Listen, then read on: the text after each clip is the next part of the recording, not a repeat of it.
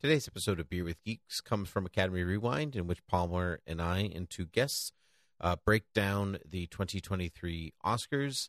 Uh, and so the episode is a little long; it runs almost three hours, and so I know that's a different than our usual format. Uh, but I hope you enjoy all the same. Thought Bubble Audio.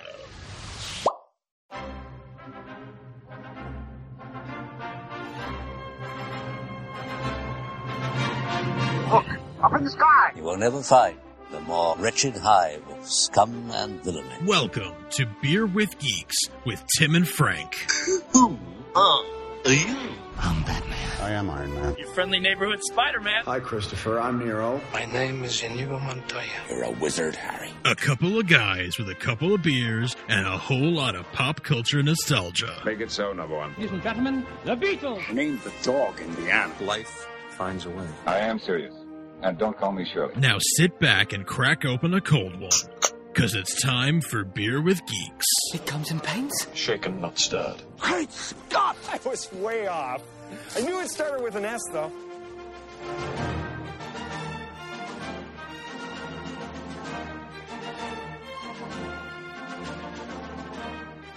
Thought Bubble Audio.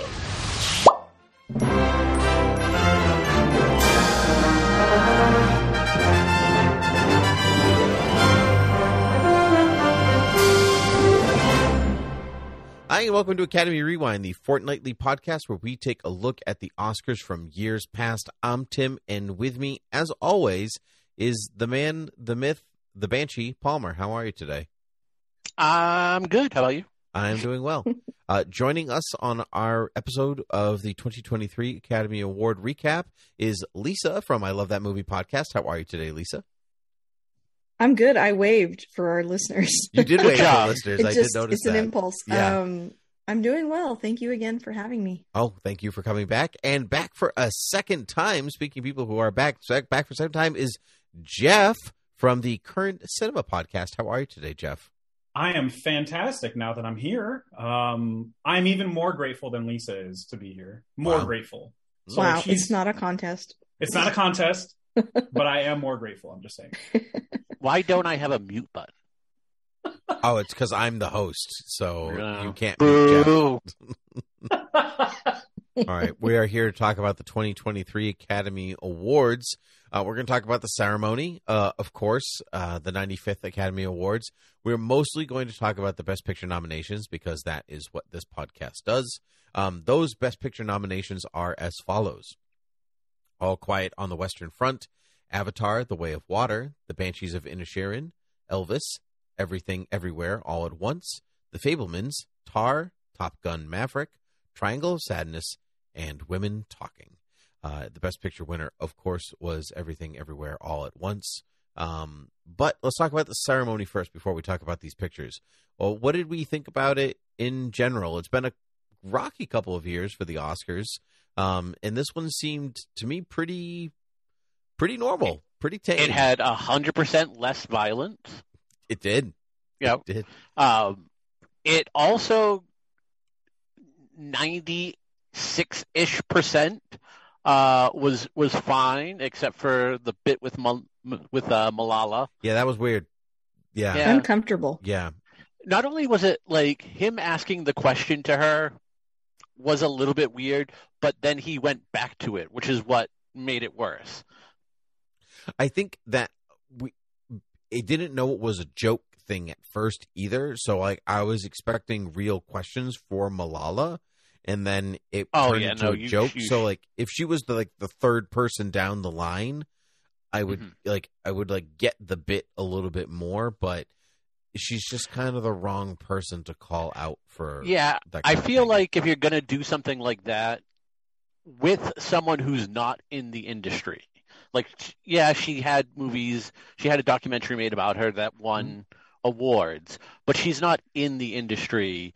She's not used to riffing. She's like, that's not her thing. Mhm. Like, so stuff like that should have been cleared beforehand. Like, hey, we want to do this with you. This is going to be what it is. Yes or no, you know, or just not even do it. Like, you have plenty of other people in the industry there. I mean, what I from what I remember, the visual effects winners were not done talking, so you could have just let them finish and scrap the bit. That's my opinion. I mean, the rest of the bit was fine. It was that one Yeah. part, and That's, then that's that's fair. That's fair. The Jessica Chastain part Cocaine was Bear funny. came out for Yeah. some reason again. Like Right. Cocaine Bear was great when he came out with Elizabeth Banks, Mhm, mhm. but then coming out again, it was like tripling down on this bad idea Yeah. of going to Malala Right. for a bit.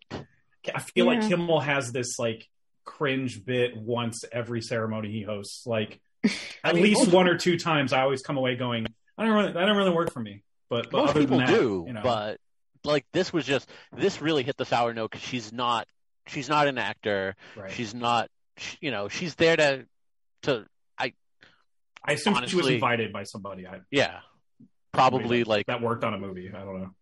I would I would assume she was probably invited by like the people who won best documentary Probably Oh, because she's yeah. because it was also a winner. political documentary. Mhm. Well, like you said, I would. s- this be one weird moment. Lisa, go ahead. Uh, I was just going to say, overall, it, I found the whole ceremony to be pretty heartwarming and fun. I mean, I love the Oscars. They're like my Super Bowl. And I mean, that means that I have food. We usually have champagne. We didn't have champagne this year, but because it was just me and Nick. But sometimes we've gone out dressed up to watch it. So I always have a good time as I drunkenly told y'all later that night. Um, but like it was really fun and heartwarming is how I would describe it. And it's surprisingly so different from last year. I think they made all the right calls this year. And Jimmy Kimmel was cringe at times, but I think he was like the right kind of person to have host the Oscars. Yeah, yeah. I, I I sensed that from the minute he was announced. Personally, like when when he was announced, I was like, "There we go." I feel like we're back on track already. Like I just I don't know. There was something that just felt right about it. Yeah, it's even weird. if even if all the jokes don't land, that's some of them do, and some of them are really good. So He's kind of like, you know. yeah, like goofy and safe and like, Mhm. you know what I mean? Yeah, like yeah. you're just like, uh, all right, yeah.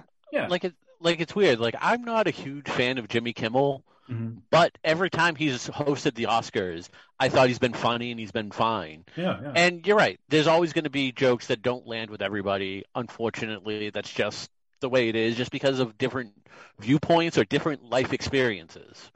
That, you know, sometimes a joke might seem to cross a line in some people's eyes more than others. And you can't really you I don't think you can really anticipate that. There's but he does a really good he does a really good job at hosting and kind of moving this stuff along. Like his monologue Yeah. didn't seem like it dragged on at all, Yeah. unlike the uh the the globes. And he's not like too edgy. You know what I mean? Like when you have like Ricky Gervais or someone like that, Right. it's like, well, you're asking for there to be something shocking and Yeah. intense live. And I think we all learned last year as much as people think they want that, they don't, you know? so I like agree.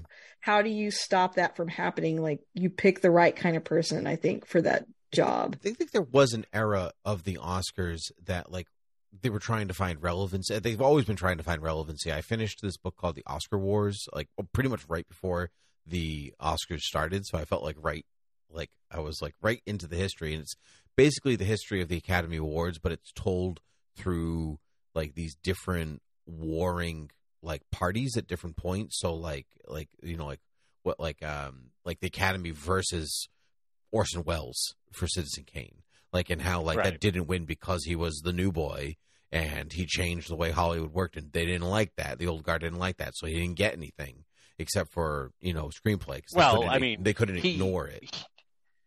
It wasn't so much he was the young boy, it was he upset the one person that could really make their lives a living hell. I mean, that's all true, but I mean, he was only 26, so he was the young boy Right. in comparison to a lot of those people. Right.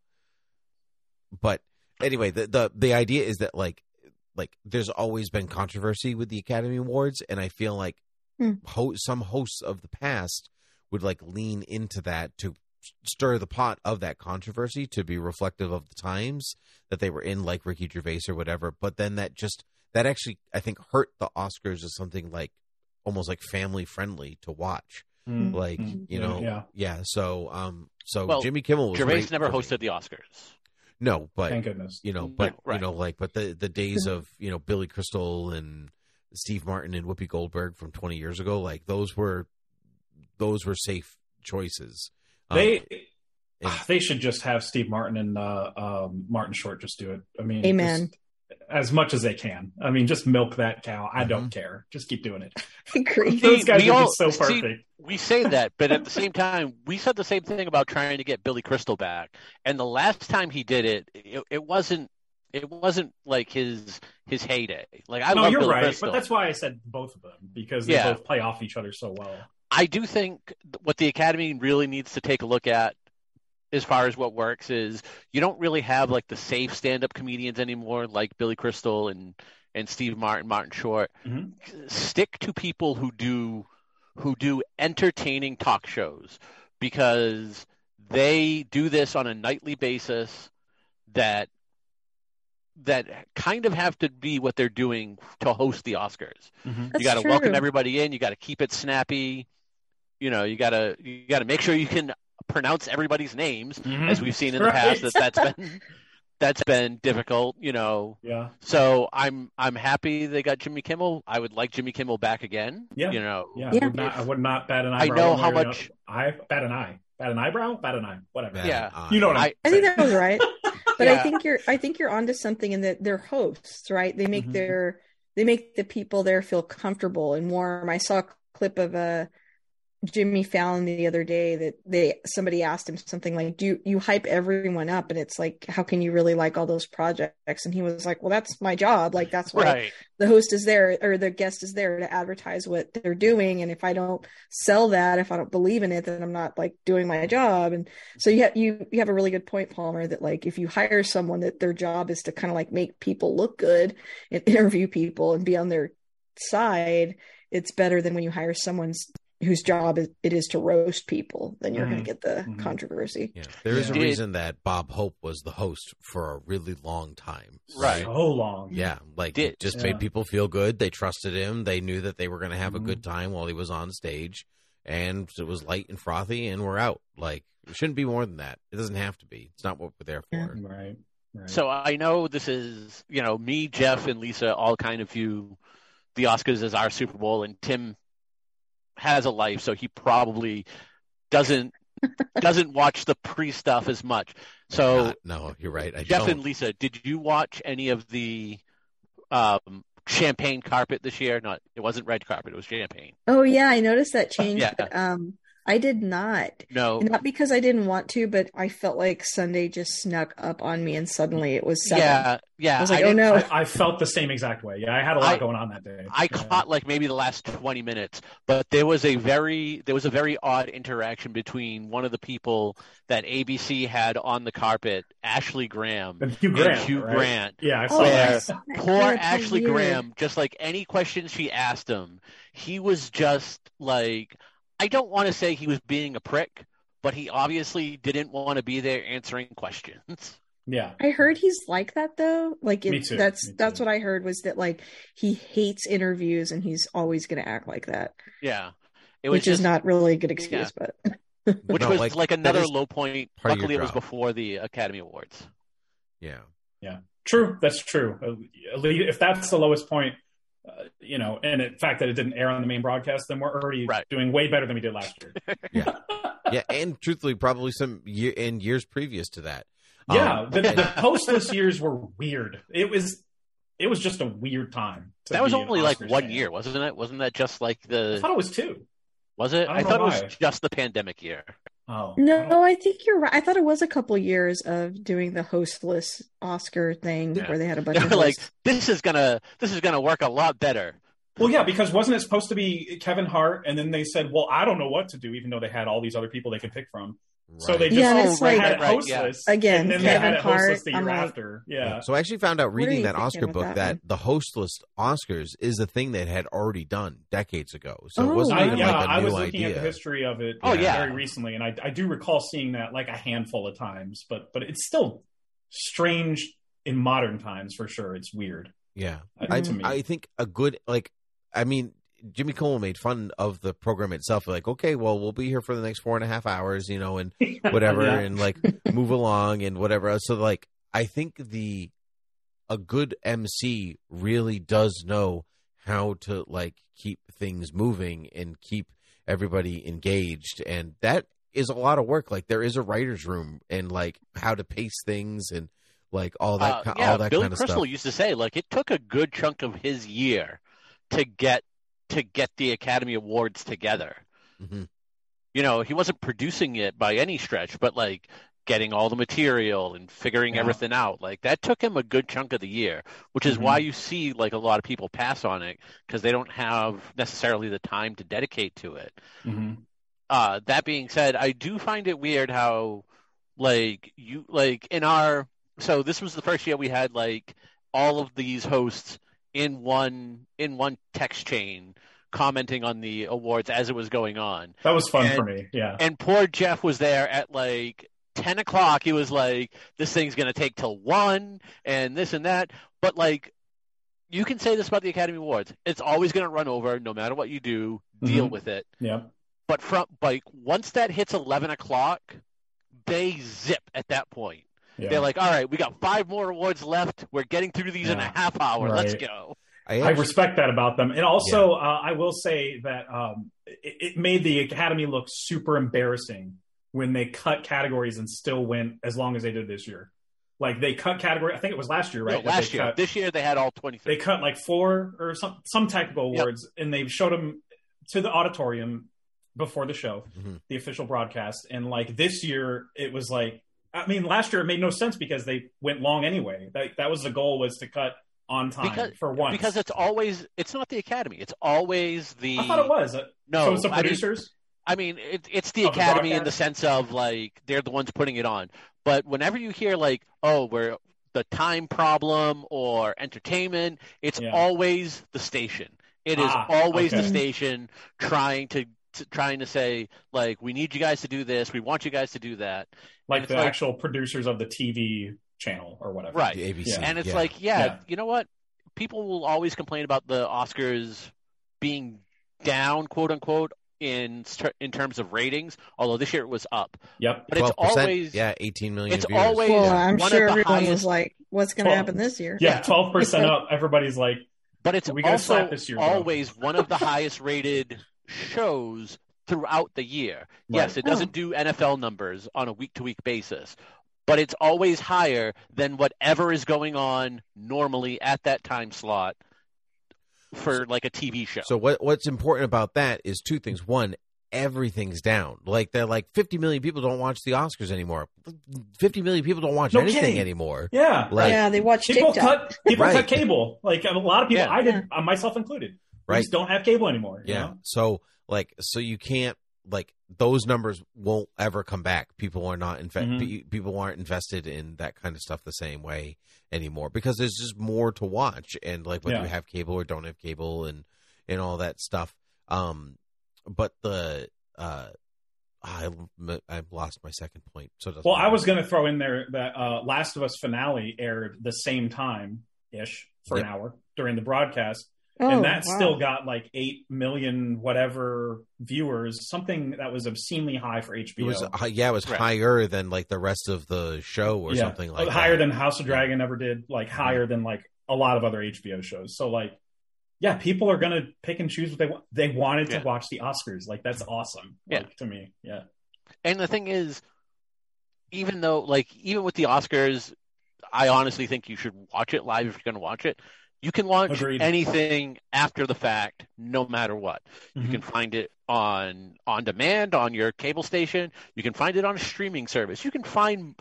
I'm pretty sure you could find the Academy putting up all the Oscars chunked up on YouTube videos. hmm Yeah. So when you have that much way to to consume the stuff, it, it's no longer like must see. hmm Oh, you know what I was going to say? That nothing does football numbers. Like, and I think that's Yeah. Not even important. Like, football. Yeah. Yeah, like Not- not nothing does- anymore. no, Yeah. nothing does Yeah. football numbers. That is America's pastime. So you know, like that, Uh, it's that's a- baseball. you say, but is it? Yes. You know, like, like, is it? Um. Yes. Anyway, let's um let's talk about um let's talk about some of these uh let's talk about some of these categories and um let's talk about some of these categories these these movies these big wins Um, let's start with All Quiet on the Western Front because uh, it won a lot of awards. Um, I think it won seven out of its eleven nominations. Is that right? No, that's All Quiet? everything. That's No, everything that's everywhere Everything all at once. Yeah, that's that's it. Um, it wasn't like three or four. Four. It won- Yeah. Okay. Um. So it won four nominate four out of its um four out of its uh, categories. Nine. Do you guys have it actually open what it won? Because I uh I did. Yes. Yeah. Score, It won. It won two that we, at least I expected, international and Yep. um, cinematography. uh, cinematography. Yes. Uh, and then it won pr- production design, right, and score. and score because they like- really love those three chords. Yeah, so I, so it's funny. So I actually bah. went back today and I was listening to bits of all of the nominated scores because Yeah. I was like, I have to know why this is kind of the one that that did it. And honestly, like it kind of was the best one. Just like No. plainly listening to them, and I don't. I'm not saying that I I like it. I'm not like that. I love it, but like what it kind of did in the movie, I was it, Yeah. so like uh, um, the music's job is to amplify tone and atmosphere and Uh-huh. you know all these different things reveal things about characters that the that the script doesn't reveal or the camera isn't revealing. It's like you know it's that third component that is really essential to movies when it, when it's done Mm-hmm. well. And i think it really is the score out of the ones that did that the best. Um i wouldn't call it like the prettiest and i or even the most complicated of piece of music No, that's Babylon Um, is both of those. yeah, I oh Bab- Yeah. the Babylon soundtrack is incredible. It's like I it's I haven't even unreal, seen the movie yet, and I listened to the soundtrack. But it's so good on Yeah. its own. Yeah. but I think but it is it is kind of par for the course. Justin Hurwitz, like it's not doing anything. It's not doing anything you wouldn't expect it to do in the movie. Yeah, it's more it's more jazz, but there's something I don't know, there's something a little more like tribalistic and throwback about it that's not like his previous scores, but it is still you can guess who scored it when you listen to it if you have any education on composers, film composers. Absolutely. You could definitely guess that. But but yeah, I know, I see what you're saying. I, I didn't dislike All Quiet Score. It's just the fact that like I loved Babylon so freaking much. It complemented the movie so well um, that I was rooting for it. So like that was like one of the one categories that I felt very passionate about. Mm. And to see All Quiet get it, I, I wasn't. I was more like, what the heck? Like Babylon was the favorite, at least in terms of predictions and odds and stuff. Uh, I was just more surprised than anything. Um, but I did enjoy listening to the All Quiet soundtrack on its own, um, and to the movie, of course. Yeah, and to Palmer's point about the the three, the three, Yeah. like it is effective. Like it is an Right. actual like Is it though? Because I feel like I've heard that in many other movies before. sure. It's a very Hans Zimmery thing to do. It's Hans Zimmery. sure. It's it's it's Yeah. Jaws. It's you know like. But I mean, like, the, way the way it was done, the way it the sounded, like leitmotif, like you know. those three exact notes in that exact way in that exact pitch.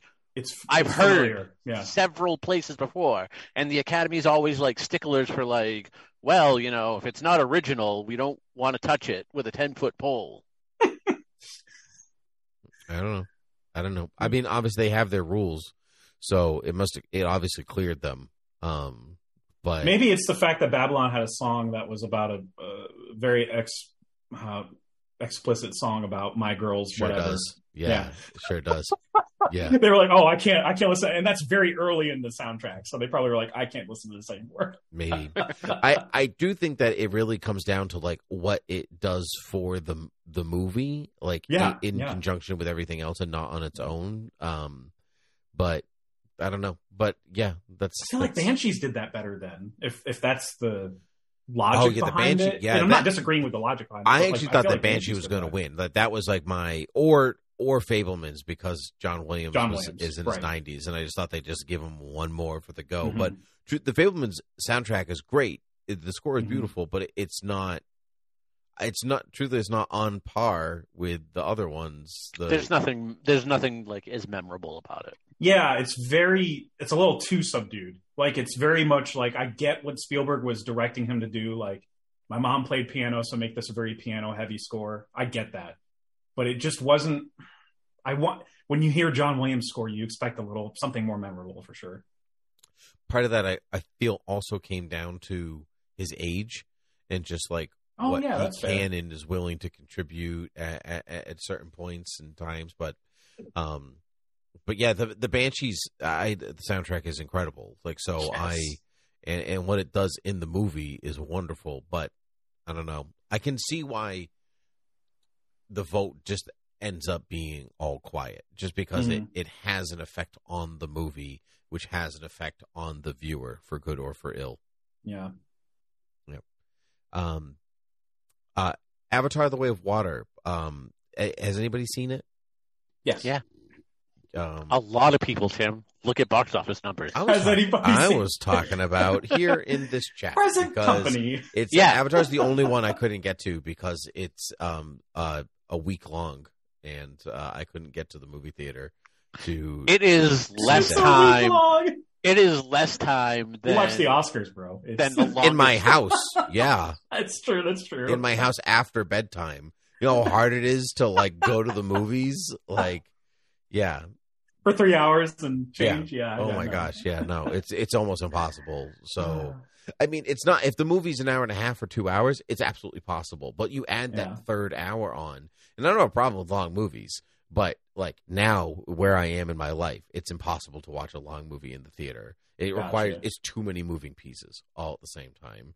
Well, So- I don't have that going on, and I still didn't see it. There you go. so I have no excuse. Lisa has an anti-Avatar agenda. Let's be I kinda She really does. I kind of do. I won't lie. even more than me, and I'm and I'm pretty loud about how I don't really care about the first one that much. Uh, Palmer, were you upset that Lisa it will, only? Lisa will never forgive them for uh, M Night Shyamalan having to change his movie of the god awful live action version of the anime. yeah, the last That's- Avenger. Yeah. oh, I haven't even watched that one. Isn't that I didn't crazy? think so. I didn't Technically, think so. not really an anime, by the way. Yeah, it's definitely Western animation. yeah, but it's good. I mean, I've heard it's really good. Um, It is quite I good. I just I didn't see it. I think three hours. I have trouble finding that much time to sit down and watch a movie. If I'm honest. I watch Um, every in- movie in in that- parts yeah. now. It's just I don't like uh, the only the only movie I watched in one sitting for this like entire lineup of movies is Top Gun Maverick because I saw it in theaters. Every other one I saw in parts. So, Cameron was not there, right? Be- He was not. he he was not. I mean, he's in production of two more Avatar movies right now. So yeah, but is that what? Yeah, I don't know. I mean, you never know. He's I mean, Tom Cruise wasn't comes there. across? yeah, he's Yeah, that's true, but Cameron he thinks comes- very highly of himself. That's for sure. Yeah, I feel Um, like it sure. was bitterness, but I don't know. Yeah, we See, I can't think say he's not going to say probably. Yeah, like you can you can have that opinion, which is which is fine, but it's just one of those like like is like aside from people saying that, like why would you think that? um, Like him not being there because of bitterness. Well, just like the reaction that he had the last time he didn't win, and when his like ex did win, like I don't know. To me, that has like changed a little bit how I view him. And to Hmm. be clear, that would never stop me from seeing a movie a director made. It's just an Let, observation. let's not forget they got divorced, so she did take half his money. So so I'm not saying I'm not saying he's right to be angry at at her, but I could always see like that skewing your your your argument about somebody. I mean, again, like if I wanted to see the movie, then I would see it, and that definitely wouldn't hold me back. I just don't have a big interest in Avatar, but um, him being a baby, I mean, some of my favorite directors are huge babies, and I don't care, so that wouldn't stop me. It's really the question is what do you have against Smurfs? And I just, I don't even know. Like, I could come up with like moral reasons, which I feel like is something the internet does a lot, where they feel like they have to come up with like a righteous reason that they won't watch a movie. But Mm. I'll just be honest, Only if I'm it's just not popular. interested. yeah, Like if if the movie isn't popular, then they can not like it and not care. But yeah, that's true. when something makes like billions of dollars when they refuse to see it for whatever reason And I'm not saying like people who have moral reasons against it aren't justified. I'm willing. There are some people who say that, and I'm like, do you really have moral Yeah, things against it, or are you just regurgitating somebody else? Yeah, or it's like, or you could just not like it, and like nobody gets hurt if you don't see it. Yeah, like you don't have to. you don't have to justify it. Right. Just a You can just have bad taste in movies like Jeff. How dare you, sir? I will say about a Vader.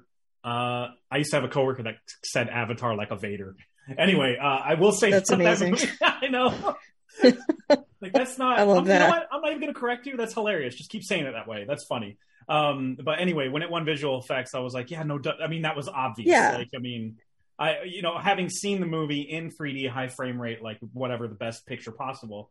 Um, that was my main takeaway of the movie was, well, yeah, this is the best visual feast I've ever in, encountered in my lifetime. Like it's clearly, like clearly going to win that award, uh, and deserve to. Um, so I wasn't like, you know, I wasn't like one of those haters or whatever that, uh, as much as I try to pretend to be for Palmer's sake.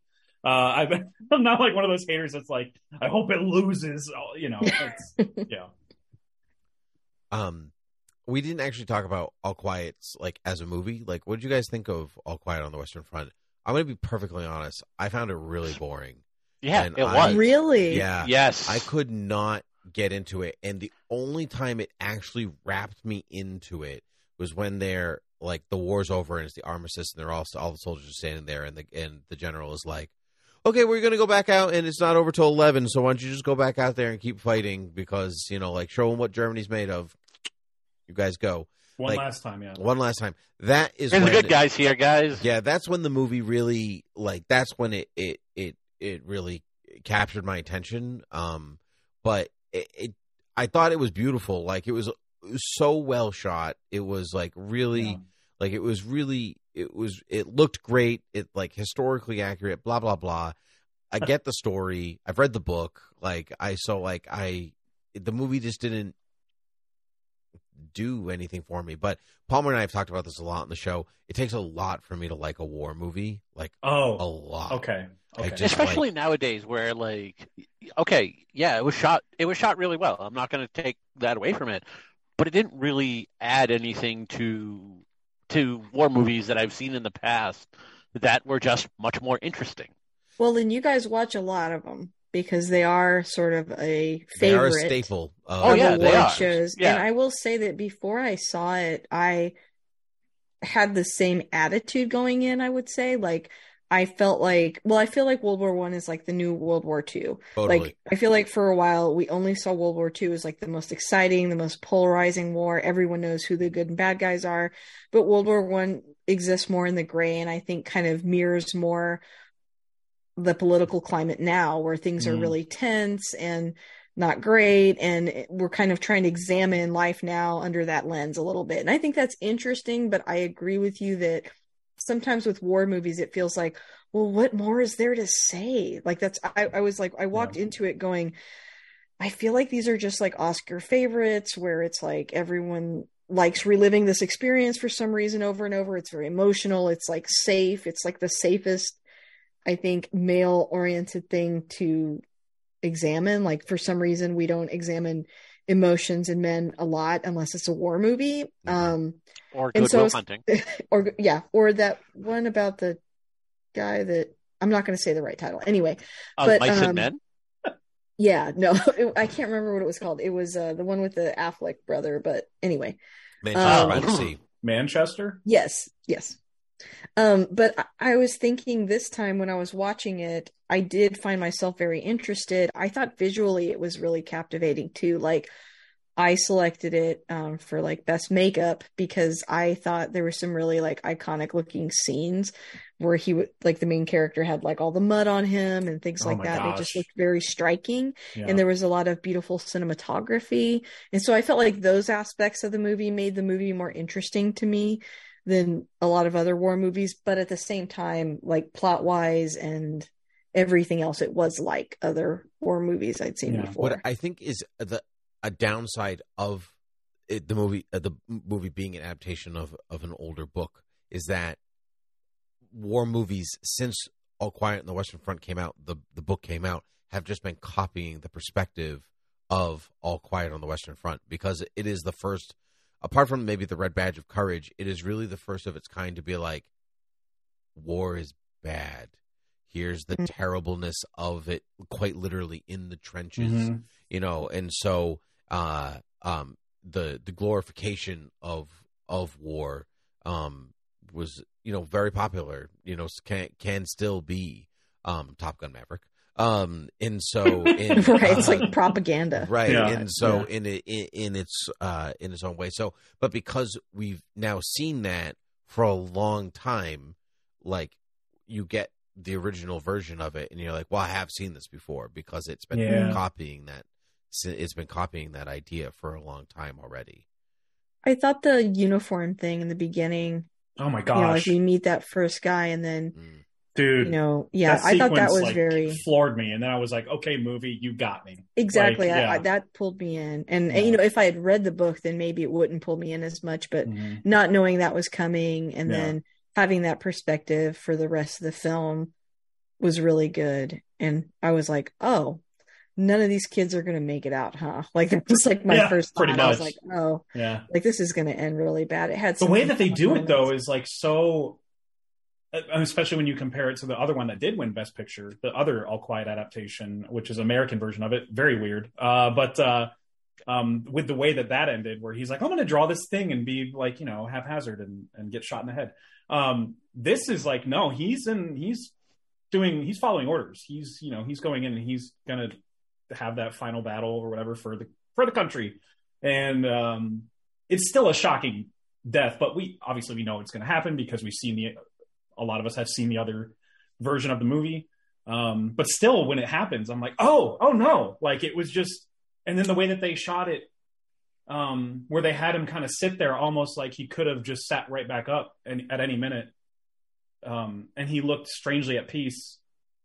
It it was yeah it's a haunting movie for me. Um that movie Yeah. really made an impression on me. Uh, it reminded me it. a little bit of like the hurt locker like how at the end of the movie you know he goes through all this horrible stuff but then he's having trouble like picking out a cereal right and that's kind of how i felt like the soldiers were it just it ruined them you know Right. the the horror that they saw they could not go back to to um civilian life it, Right. it seemed like Yeah, I And like I that felt like- aspect of Hurt Locker for sure. Yeah, Yeah. absolutely.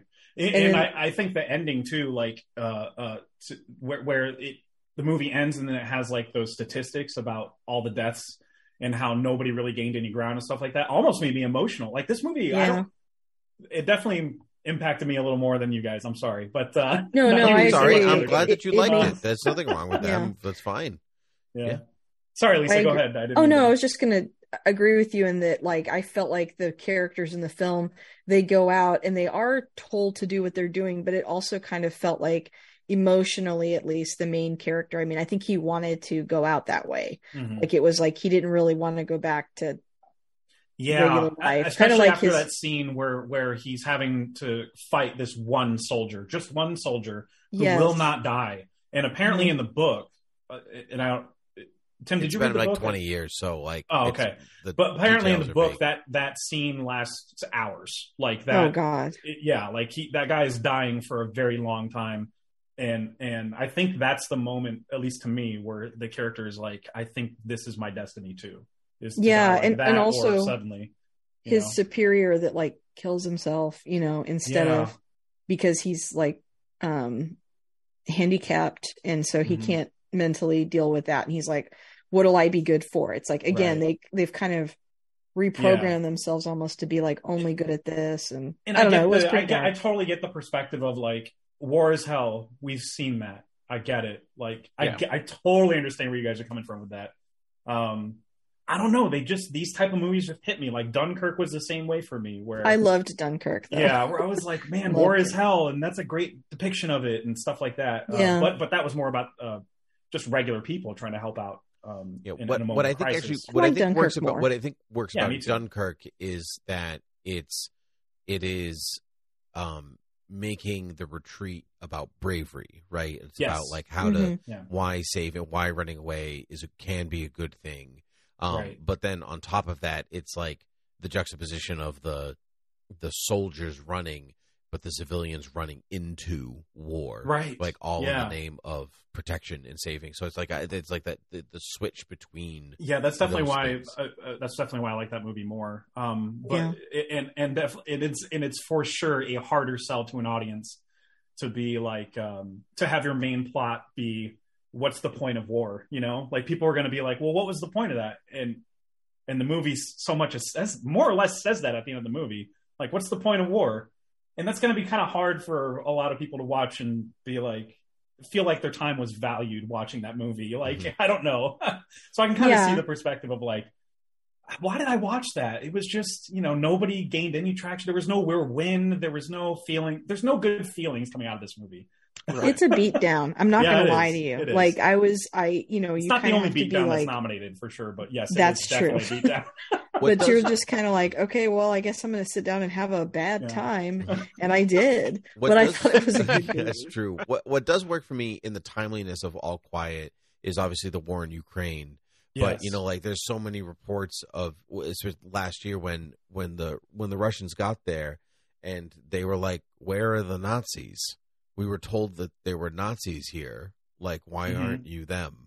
Um, and like you know, so you have a lot of Russian defectors from the army because of that, and like all this stuff, and that is in some ways like this. Right? You know, like it's like trying to get rid of the stigma of like, oh, this whole country is bad because of this. Yeah. It's leadership that tricks you, that fools you into doing things that you Yeah. should that like in like because you want to believe in something greater than yourself Yeah, and they use that against you it's that's it's very really much what- timely for america very much for what the- russia for uh, you know yeah. Right. It's very much like the same exact goal that Paths of Glory had, that like the original All Quiet Mhm. had. Very timely pieces of, uh, granted, those were larger wars, but uh, very timely pieces of, of entertain entertainment. That's not yeah, the right word to just use, but you know warnings about the Art. dangers of Yeah. nationalism and how they can be. yes. Yeah. yeah. palmer you hated it why I I just found it like I said, it it looked fine. I felt I've seen this this movie before done much better, either acting wise or even Wow. just like story wise. that actually i actually have a question sorry and you you can answer first palmer but who watched it dubbed and who watched it subtitled So I watched it some. Yeah, I watched it subtitled, but I don't think I made like a choice. It was like It was by I- default for that. yeah, For- I for me, it pressed was play and I yeah. assumed that that Weird, was the only by- way I for me watch it, it. was it was defaulted to dub. Hmm. on Dubbed Netflix. with live action stuff is clunky for me, so I Yeah. usually don't. I don't Normally- do it for, uh, for normally Dark, I would agree with German you, but- show. I don't. Yeah, I just can't. Oh Yeah. yeah, for Dark Yeah. too, that would drive me crazy. I Yeah. can't. I don't know why my brain just like won't allow it. yeah i Right. Normally, I did would agree dub. with you, yeah i did the dub it- It was fine. the, the I dub guess was good. like- yeah, it was good. The weirdest part about it is that they all had British accents, and I knew it was Germany, so it was like really throwing me. That I was like, So I was know just you're like German, first- but you sound British. of All Quiet. Well- Gotcha. Yeah, and Yeah. so, but With like, I certain had to languages, I feel like at- it flows better, Yeah, like I don't have German the or Swedish For, or you know, yeah, sorry. But I okay. I just found it utterly boring. Like I couldn't get into I couldn't get into any of the characters or their reasons for being there. I realized it wasn't their choice to be there. It Mm, was their it was their country's leadership choices. But I also know like I don't really need to see a movie about a war from the viewpoint of the the people that were in the wrong. Like I don't need like if you came out with a World War II movie about Germany and it's from their from their side, like I don't need to see that. I don't I get really- that, but they I don't weren't really care to see that. Nazis. Like I think No, they picked weren't. the right time period and the right war to do that with. Like Yeah. before we crossed that bridge or whatever. They- but I think it you're was right. timely They 'cause weren't they weren't like the epitome of evil like like The Nazis, Nazism. yeah, mm-hmm. because I feel But like that's a they really were safe still thing the to pick. ones they were not the people in the right in the war. right. But you know, sometimes But I mean the people that's the think they're right. I feel Yeah, like that's that the was point the the point. right? Yeah. The, the point is that they like to watch somebody be tricked, and Yeah. and the repercussions Yeah, but I of those actions. and that's the thing is to do that you're gonna need to you're gonna need to do a really good job selling it to me, and this didn't this wasn't it. I think Hmm. if the characters were older, I would have a lot a harder time Yeah, because then they would be politically aware and like able to No, make the- decisions. The main guy I lied think- about his age to to enlist, right? Right. He, Yeah, he was like but- 16 or 15, and he was like, "Oh no, I'm 18 or whatever." But even Yeah. then, let's not let's not jump to that conclusion. Like for that time frame, assuming people were as politically active as they are today. Like even today, like there's there's a lot more political activity, but I don't think it's nearly to the extent as it should be to prevent something like this from happening again. Right. But this kind Like of stuff does like still World War happen, One though. is the war that like got started because everyone was just like, well, we're friends with these guys, so we gotta we gotta go back them up. Hmm. You know, it wasn't it wasn't like a coalesced around one thing. It should have just been between like the two countries that had their beefs, and everyone else got dragged into it. Yeah, it's not when you sign treaties and stuff though. You can't really do that. Um, I am glad we got to see that perspective, by the way, in the movie. Mhm. I, I can't. I've seen the third, the one from the 30s. I've seen, seen that like twice, and and I, it wasn't recent. Um, so so to see the actual like them coming together and trying to put a treaty together to to what, what do you call it when it's like a armistice or whatever? They're trying to like yeah, they're trying to basically like put an end to the to the whole war. Uh, I enjoyed seeing that perspective because even though it is like let's get back to the war or whatever, when you're a guy, it's kind of like Ugh, I want to see the war stuff. But Oh like, yeah, no. but I was still kind of into that side of it. Uh, I liked it too because it was like so many lives hung in the balance. Daniel Bruhl's character is like a real guy that um ah, he- God, he was like a he I think the Nazis like ended up arresting him because he was very not a fan of Hitler. Uh I'm gonna have to look up that character. Honestly, you know what I think did the worst in my mind. The reason why this movie doesn't resonate for me, and I said like I've seen kind of this point of view, like war is bad, and the whole the whole like nationalism thing, and I've seen it done better. Mash, like if I've never seen the series Mash, maybe this movie does better. Hmm. Maybe this movie does, you know, gets it for me a little bit more. But Mash hit a lot of the same things throughout its entire run, and to me, it's just did it so much better. I think it is easier for the characters in MASH though because they were like the medical personnel. Yeah, Not and, quite the same. and they were same as- dragged into it, like they weren't there of their own free will. Yeah, it, it- they were there to like. oh, they were dra- help. that was the Vietnam War, right? They were drafted. Yeah. Yeah, They're drafted Uh, and they're like medical personnel. Not, I think it. Yeah, I think So it would be harder to do different. yeah, but they do deal with it here and there with with. They some of, definitely like, the- do. They were definitely commenting on that war big time. Right. like, it was. But by the way, I did look up uh, uh, Daniel Bruhl's character. He was the minister of finance in Germany, and he spoke out against World War One, and he was assassinated by a Nazi group. Hmm. So he was not a friend of the Reich, so to speak. Yeah. I like that scene too because I felt like it really did a good job of like demonstrating all the lives that get lost so flippantly over like them just having Yeah. this like men in a room having a standoff equals all these people dying. Yeah, just Real people chatting dying while over that. kids are out there freaking. Yeah. Just, I would just like to interject that we've only talked about one movie, so That's Yeah, we're gonna okay, move sorry. on um, from Keep All us on on the Western We Front. talked about Avatar. Uh, do you You're our want to talk about it more? Lisa and I haven't seen it, but Jeff and Palmer, you're welcome to talk about it if you want. This is your Yeah. time. I mean, we're good. Oh, great, are you moving sure? on. Okay, no, I, I mean, I'll just say I really liked it. I, I saw the first one. They did the re-release for the first one, and I never saw the first one in a movie theater. So I, I saw it right before Avatar Two came out in the movie theater. Uh, no regrets. It was a good experience. It was a fun experience. Um, Okay. But I'm still not like. I'm not fawning over the story, or anything like that. It's it's kind of similar to how think Palmer any- feels about the All Quiet story. I'm kind of like, eh, honestly, whatever. I don't know. Uh, but- one, I don't know of one person that's ever really like pushed like the story is the greatest thing of all time. no, I no, have- no. I haven't heard any. I've definitely heard Palmer talk. say I- that. I've heard, Yeah, because it was, but that's besides the point. but but I've heard people like definitely fawn over the the story and the themes and stuff that I have seen Avatar- better in other movies. But Avatar Two is still a man. That's a. It was just a great, very memorable theater experience. Even if some of the characters annoyed the hell out of me, even if like some sequences just didn't make sense, it was just so much fun. And Um, Okay. it was Star Trek Four. Pretty much, yeah. Yeah. Talking to whales. Yep. Yeah, Avatar one is Pocahontas. Avatar two is Star Trek four. Let's. I can't Good wait to to see what we get with Avatar three. Really, it's going to be Terminator two somehow. Moving on. Probably. Moving on. The Banshees of Inisherin. Um, I this was my this was one of my top movies of the year uh, when we did our, our top movie podcast. I just thought Yeah. it was gold from top to bottom. I understand why it didn't win Best Picture, uh, but I think it is absolutely one of those movies that where like all of it is just from top to bottom doing the best that it could possibly do in a cohesive manner. I just love that it starts so simply and so with a real tinge of realism. Mhm. Uh, you know, and like pe- people can relate to people not being friends, like to not being friends with somebody anymore. Like, uh, like this why- is a this is a real life version of a Facebook unfriending.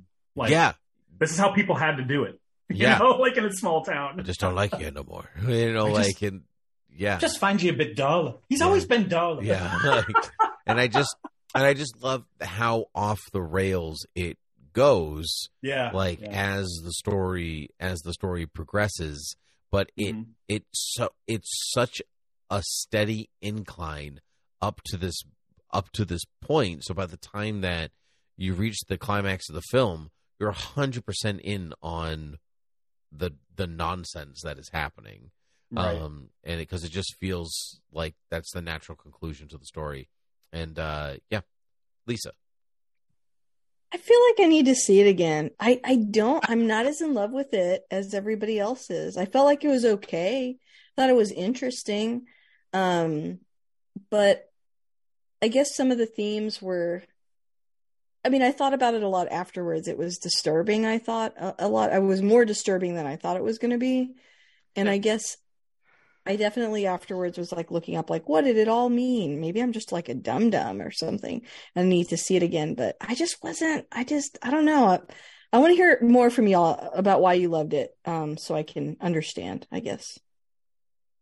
uh jeff Uh, I hated it. Didn't understand anything they were saying. No, I'm kidding. your Um, background is banshees I, Um, I know. And the dog. Strange. the You dog. guys keep talking. I need to refill my water because my my jaw hurts. So I'm going to Ah, go. I get it. So um, Wisdom teeth problems. I get it. it. It's all good. back. Uh, so with with Banshees, uh, yeah, I'm I, I'm not surprised that I loved it though. I mean, Martin McDonagh writes movies that I just tend to always love. I even Seven Psychopaths, which people consider as lesser work, I love that movie. Um, but yeah, this whole idea of uh, I guess we would call it unfriending nowadays. Uh, this whole idea of unfriending somebody um, for what you would view as like reason altruistic reasons that you feel like would contribute more to your legacy and stuff like that, which is a little bit. It's as the movie says, it's not nice. Um, I I don't know. There's just a lot to think about there in terms of uh, who. At least there's a lot that I felt I could apply to to myself and like who have I unfriended for these dumb reasons? Like, am I not a nice person? This made me like honestly you're assess myself in that way, which is kind of strange for a movie to do like that because this is at the end of the day more a dark comedy. Um, Maybe that was my problem with it then, Jeff. Maybe that's why I have a hard that time you're with it. just a good person. No, yeah, I'm just such a good person. That, I'm like, just so enjoy- I've done nothing wrong, so Right. just don't- no, I I think that um I mean I, I feel a couple different ways about friendship. I mean, number one, I, I I think that you should not have to make someone a villain in your own mind just to unfriend them. Mhm. You know, I think that that's crazy that people feel like that. You know how people are like, I had an ex friend and they were a narcissist and they were this, and it's like, were they, Yeah. or did you just? I mean, do you have to like? Do we feel like as a society we have to like invent this horrible reason to unfriend Right. someone? Yeah. Yeah, and that's But what's it- interesting about the movie too, right? Yeah. Is, that, is Yeah. how he's like, there's not really a nefarious or uh, reason. There's not this real, actual, deep seated motivation for him to do it, other than I just want to do something with music. And I feel like talking to you every day and, and not really talking about anything at all, having like a Seinfeld kind of friendship, is not the way to go about it. And, and it is harsh, uh, especially because they're in a small town. They're going to see each other every day, um, all the time. Uh, but but it's yeah, you're right though. There is there is something that we do generally speaking, where we feel like we have to be like invent reasons why we can't be friends with somebody anymore because they're a bad person or et cetera, et cetera. Yeah. But I feel like at some point the main character that has like these reasons that aren't big, I feel like the way that he like explains them to Colin Farrell's character is so mean and so over the top that it's like he created you know the monster that Colin Farrell becomes. I feel like Yeah, there was a did. way he could have definitely not done that. Like what Mhm. if he just like went hey, let's hang out every Wednesday and that's it, or something like that. Or He- there was no compromise for him. He and that's like- the thing. So, Basically, done like, that. you know, he's like, "Oh, I want to do stuff with music, and I can't do that if we talk to each other all the time." But he's still doing most of the same things he was doing, Right. just without Colin Farrell there. Like, Right. Exactly. He was like making Colin Farrell kind of like a boogeyman. Like Yeah. it's your fault that I effed up. And it's like, no, you just Yeah. did Yeah. nothing with your life. That's not my fault. That's your No, I mean, I can, not, yeah. I can kind of see where he's coming from because you know it's the effect that Tim's had on me. But still, I texted Palmer maybe ten minutes into this movie. I was like, "This is us in This is twenty us. years." But- like, and also, Alright. do you want to get a pint? yeah, Are oh, you So- having a roll? yeah. So, so I'm kind of with Lisa. Like, I think the acting in this movie is really good. Oh, Really man. good. I think Yeah. it, you know, I think it looks pretty for being on a, you know, for being on an isolated island. that's I like why how it's they pretty. didn't What do you mean for being on an isolated Yeah. island? I I like how like one 300 year old woman knitted all the sweaters for this movie. Yes. That's not. That was a cute that- fact. that's Thank you a true thing because people won't believe you if if you follow. well, she wasn't 300. like yeah, she was older, but I I don't know if they actually said her age. But yeah, like but and I like they didn't use like his one thing was I don't want traditional Irish music, you know, for the score. That's why this. Yeah, that's why the score works for me. Yeah. 'Cause it's not so predictable and like Irish. But you know? that being said, my my biggest complaint with this movie is is the same thing like that makes it interesting enough to like the movie is the writing. I think the writing is interesting enough and it has its moments where it's it's, it's entertaining, but overall like I just I can't wrap my head around the premise and the way it deteriorates to the point it deteriorates to just like it makes no sense to me. I- Like, all right, you don't want to be friends with the guy, and then he's like, "Well, if you keep trying to be friends with me, I'm gonna cut off, I'm gonna cut off parts of my body," and so he does, and then you know something happens because of that, and now we're burning down people's houses. Like it, Well, that's. the the leaps I mean, in it's in the movie, but but you uh, you're ignoring it because you uh, don't like good movies. Um, so they're in a small town. They're gonna see each other all the time. Like I also know, feel like, like it's like an what I'm saying allegory is- So- almost. So that's like, why things What I- escalated the way they did. what is I'm saying is the leaps in logic to do to to get from point A to point B.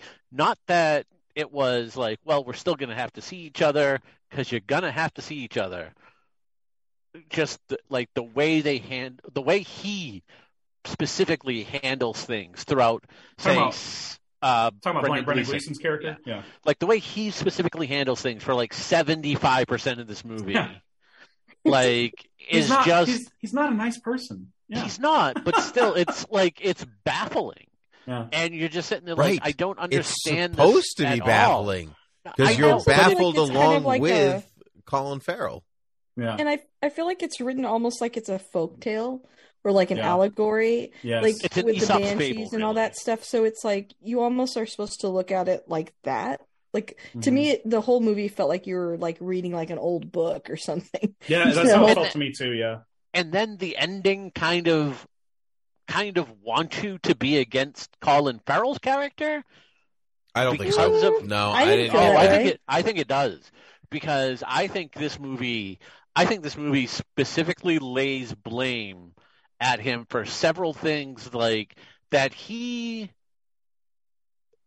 doesn't necessarily get pushed into doing, but because of because of things that are happening that are outside of his control or dumbly happening hmm causes him to fray to the point where he also starts lashing out that has a very real effect on other people's lives and you know like the the other the other guy that got nominated for best supporting actor.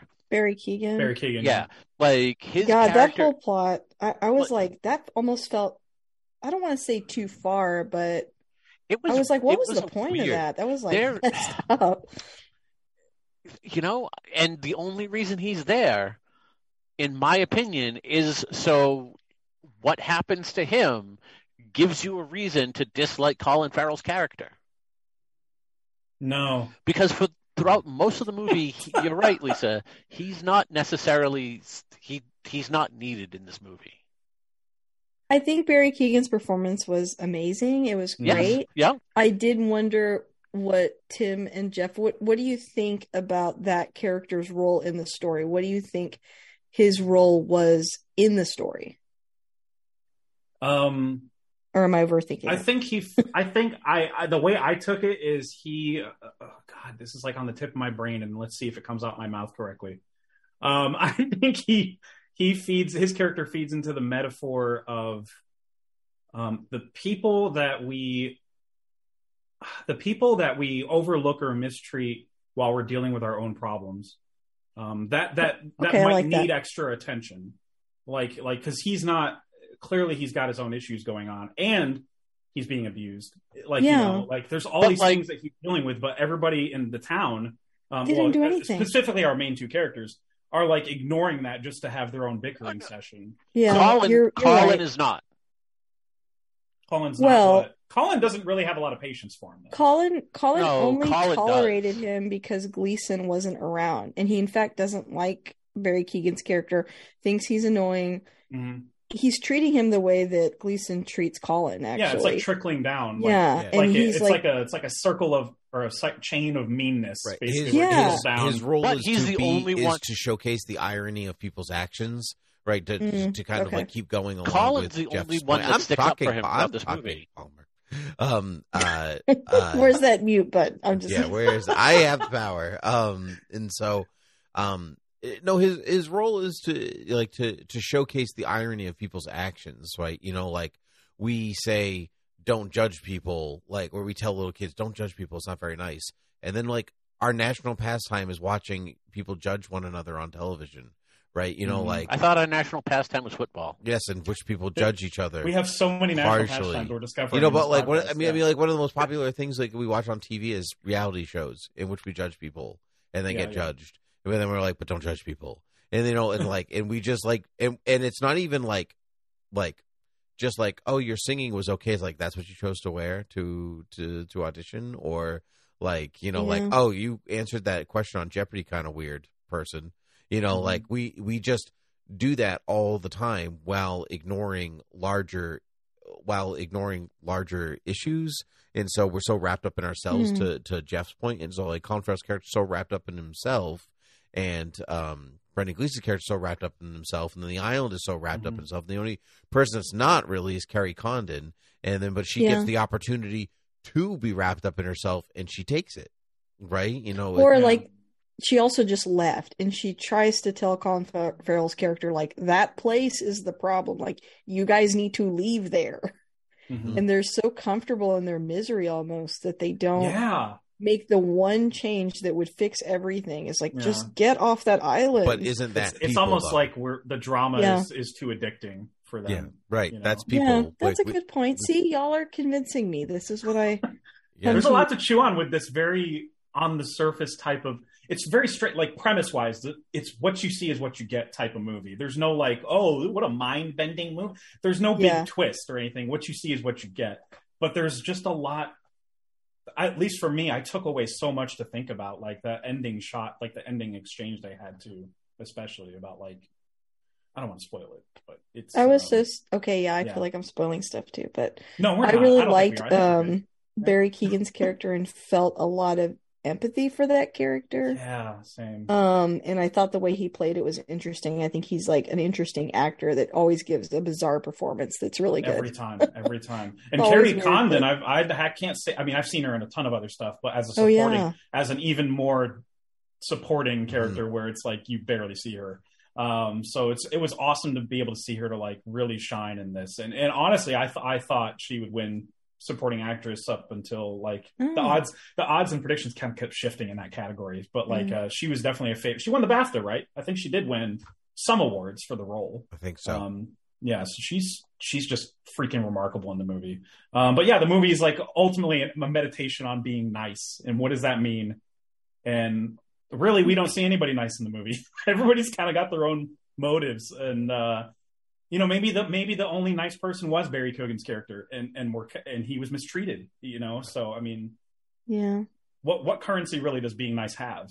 You know, Well, I think Carl, Colin Farrell was nice to a point. Yeah. yeah, yeah. You cer- certainly You seem know. to have started that way. Yeah, right. Uh, I love it. Uh, let's move on to Elvis. Um, Oh, oh, Uh, oh, you have Jeff's got thoughts on Elvis. Um, I had to. I watched Elvis. I think over like three nights. Um, and I my wife had. I don't think she had ever seen a Baz Luhrmann film, so I had to be like, Oh. all right, it's going to get weird, and you're going to either be in or or you're going to hate it. Like there's you're gonna really lose your no mind in at the editing. Yeah. Um, and she ended up liking it, which is good. Um, Oh, good. You know, we we both liked it. Um, I think it rests not solely on Austin Butler's performance, but it is truly the thing that can make or break the um the movie in its totality. Like to, Totally. to believe him as Elvis, to believe in his earnestness and his willfulness and his desire to to make music, to make art, um, and to live freely. I think works really well in juxtaposition to Colonel Parker, who I just I don't I didn't love Tom Hanks as Colonel Parker, but I it, it he, he was like doing a shtick instead of like Austin Butler, who is Elvis. Like you know, like I thought, so they didn't blend together the way that I really wanted them to. But at the same time, it was so lovely and refreshing to see Tom Hanks not be America's dad. Like you know, to, to like remind people that Yeah. he is an actor and like he he like he can do other things. Um, as far as it not winning anything, I was a little surprised at some Same, some things. Uh, same here. but um but i also like as in terms of like cinematography and editing it's frantic even for luhrmann i Mhm. found like it's just like it's just like unceasing uh in its um in its momentum and i, I think it it his stronger movies give moments of rest but the only thing i did kind of like about it is that it does slow its pace as elvis ages so It does, does. the pace of the movie Yes. it's like really nicely subtle that like the you know like the the energy from the king himself is waning and so is the movie itself uh and i did i did like that aspect of it in terms of Mhm. in terms of editing um but yeah i really liked it it's not luhrmann's strongest movie but i certainly loved it for austin butler if anything else and it Yeah. made me reappreciate elvis um which i think is more of the the bigger thing than anything else that i just like to take away the king is i think important Mhm. uh jeff you had things to say I did not um, know anything about Colonel Robert Parker. Period. I didn't know this. I didn't know who this dude was. The movie had to explain a lot to me. Basically, I only knew about Elvis, obviously, from what I've seen in pop culture and certain footage that's very famous. Um, so yes, that was very jarring to me as well to see whatever caricature Tom Hanks was doing in the movie. But then when I googled Colonel Robert Parker, I was like, oh, so he nailed it. oh Like, he did If you like, yeah he totally if you look him it. up, it's Yeah. like he's got this weird, unplaceable accent. He's like, I think he's Danish or something. Um, but like he was clearly trying, like he was just making stuff up about himself, himself and his personality and his background. Um, so it kind of makes sense. It's just, i guess I don't know if it plays for a movie. I don't know. It It's really hard to explain what didn't work. that there's like this juxtaposition between the showman and the showman like Yeah. you know and i think Yeah. that's like colonel parker's the showman like you, you Yeah. never know if he's telling the truth or not or and he's always putting on an affect and then you have the like extreme earnestness of elvis the show Yeah. the guy who does the show Yeah, Austin Butler is a freaking force in the movie. Yeah, dude. he has earned every award that he has won for this role. I agree, and Yeah. it's just and but I don't. But like in the movie itself, like the like Colonel Parker, Tom Hanks's Colonel Parker, it feels like a caricature of the caricature instead Yeah. of him feeling like I I just don't know if it's even possible like I mean I just don't even know if it's possible to like give the performance that I would have wanted Yeah. that comp would like to complement play that specific character honestly Uh-huh. like it's that's yeah, I just very don't know if it's challenging even possible. yeah Um, true especially i mean we saw tom hanks do it and, and a lot of people were not rubbed the right way with that and it's like i don't know how you Is could have it- played that character right So- honestly It's a so aside character aside from like say industry people we're going to talk we're going to uh, my question is about the the people who disliked it heavily that i've seen were like average moviegoers. Oh. Is that because it is not like this is to me is the first time and i can't remember how long that i could watch a movie and i could forget that i'm watching tom hanks. Wow I would say yes, only because I know a few people that didn't know it was Tom Hanks the whole time. Like they didn't know Tom Wow. Hanks was in the true movie. true He- Yeah, he's wearing a lot he's yeah, wearing a lot and they of were stuff. like, "Whoa, That's that was Tom. Hanks," and I mean, I knew it was him. So um, sometimes like, it's- it's tough when you like Right, know but it's what- the person so- you're like looking so, like, the for Tom the Hanks person people in the role. that- the tom hanks people that go out and see this movie Mhm. to see him f- finally like stretch his acting legs for like I said, for me for the first time in a long time. And to not get the Tom Cruise that they're so accustomed to. Thanks. Yeah. Mm. Is it Tom is that Hanks. kind of like what put some people off on his thing? Because you're right, he the look is nailed, the the accent is nailed. To me, this is probably my favorite Tom Hanks performance in at least 10, 15 years. i i liked his performance in a man called otto more which is weird but to say I did but- see that after Elvis, and I did really like him in that movie. yeah he's so Um, good in that but- movie yeah Hmm. So I I think this movie was good. I felt Mm-hmm. the length. I know we've been talking a lot about length tonight. it was long it was yeah a little too long.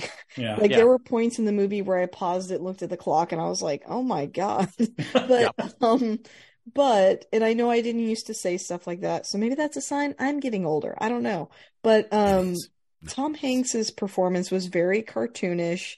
Mhm. Um, that being said, you're watching a, a Baz Luhrmann film, so I feel like yeah you are at the end of the day yes you it's are wacky a little bit. yeah Um, but his, I didn't know his, the performances in a Luhrmann Elvis. film aren't always cartoonish, though. You know, like Not No, but always, also- but I'm thinking of some that are, Yeah. you know, so it's like not out of character for him to like have serious people and then like one, I don't know. To me, maybe Yeah. I'm misremembering though. Could be. Also, Um, how many people are going to see this movie based on Elvis's life that are used to Baz Luhrmann movies? I know That's they got to be like, what is going That's on? Because because it's like Tim said. I wanted to double down to something he said. Uh, that first hour is is unfiltered Baz Luhrmann. It is It like is. It is like dude. It's everything I personally do not like about watching a Baz Luhrmann movie. Uh, and I'm sorry. I know I know a lot of people like that, but I don't. Um, and and on top of that, there's a Walk Hard element to it, where Walk Hard spoofed everything and and took the piss out of all of the, all of the music biopic Walk Hard stuff. is wonderful. And then Elvis did it for real and legitimately, and it just made me go, well, "I just saw this and Walk Hard." Like it's just so silly. That was like Uh, 15 years ago at this I point. know, but it's still in the front of my mind when I think when I watch a music biopic. Um, It, it is anyway. for me too. yeah, it's, I can't I can't turn it off. I don't know how to. Uh, I've but, never seen uh, Walk Hard, but I know like it. They follow a Got very to. Explicit format. And like- and and it came. Elvis came out the same year as the Weird Al movie, so like, come on, like you can't Yeah. you can't do a serious bi- music biopic the same year as a as a spoof of it. Uh, it's just difficult to me, is all I'm saying. Uh, but anyway, that that last hour and a half, because I think it's two and a half hours, right? Uh, to me, it soared like completely. Like when he, you know, as Tim mentioned, as Elvis matured, the movie kind of did too. Hmm Um, and uh, and, and just seeing him come into his own artistry and and the way Austin Butler totally embodied that man i was i i was really hooked to that to the second and third act basically. I, I was just floored by production design the way it was shot the makeup especially in the final shots. Hmm unbelievable. Just yeah. I didn't know a lot about Elvis other me than neither you know that his life was tragic that it ended but i feel like the movie really nailed I, I feel like this is something I didn't realize till I was older, but there's so many huge stars that like in a lot of ways are sort of I don't want to say like created by their label, but like I don't know, it's like they have this raw talent. I mean, this is what Yeah. all biopics are about, but it's like they have this raw talent and they're so young and it's like somebody comes in and kind of takes advantage of that, right? Yep. And you just see Elvis so differently. Like I saw Elvis as like this huge star, and the movie kind of shows you, you know, who he is and how how easy it is Yeah. for someone in that position to be taken advantage of. Yeah. And it just, I don't know, it And- just and kind of gave and that's why his fresh career eyes was to like that. that's why his career was like peaks and valleys and not just Yeah. highs you know because he, he was forced into doing these movies and crap that he did not want to do you know Yeah. um What's ultimately weird was that we got this Elvis movie that shows like how tragic his story was at times, but it didn't it didn't overtake the movie completely. Yes, the I movie agree. was not weighted down to the point where it was just like woe is elvis heavy heavy heavy like we've seen with another biopic that came out this year in Weird Al in the Mer- in bombshell yes so yeah, like and that was my criticism of it. I don't like when we do these big movies about really famous women and it feels like that's always the angle like they were so famous but their life was so horrible and they focus so much more on the tragedy than they Right. do on that person's accomplishments and I, I agree with you i like what elvis did because it's like i know it's So, not like, about a woman yeah. but it's like focusing on what he did that was great and not Mhm. just the tragedy in Right. his life it did a good thing of mixing both in there totally. which is what I really hope people take. Like, even if you don't like his editing process or his frenetic pacing, Mhm. I hope people that that watch this movie that decide to do a biopic in the future take away is you can easily balance it without losing sight of the issues right in the movie. yeah Yeah. and i would recommend to people that might be turned off by the frenetic pacing to just stick with the movie because it really does like it gets so good. Like i just i was so floored by the point where i think it was the i think it was the point where he it's a very dark scene and they're like i think they're at the hotel and he's arguing in the lobby or something with robert parker i think. Yeah. um and that's when i was like i think i love this movie now. Like i just kind of turned a corner and i was just hooked. That's that's when i knew. Um it's just a special movie man. It really is. It, it came, i came around basically. Anybody want to add anything to our Elvis conversation? i wish it won um makeup like i said for that final shot especially because of how seamless it looked it was unbelievable to me Oh yeah, I had his it for music concert. too, and what else? Sound. I think I liked the oh, sound. the sound of is the movie. good Mhm. I had a. I I thought it was done very very well, and so even though I have a couple criticisms of it, I think it's really interesting Yeah. and appreciate that it educated me a little bit. I after watching it started looking up like documentaries. I was like, is this really true? yeah You know, and a lot of things I looked up and I was like, oh, it, it is pretty true. oh like and a him lot of writing, people him writing that song about like after uh was it robert kennedy i think got shot is that who it was or was it jfk which one Oh, I just- one Robert Kennedy. Yeah, think. and I just so, so that generally. happened like that's crazy yeah, Robert Like, Kennedy yeah. actually died. No no no not Oh, the fact that he was like, we we gotta we gotta do a statement or something. We gotta do a song. Uh, Yeah. that's my Elvis impression. That was good. That was good. Uh, Elvis. but it, Yeah, it Is he here? I got chills. It- is he, it oh my was God. definitely alive. it was yeah, it was definitely not the worst thing you've done today.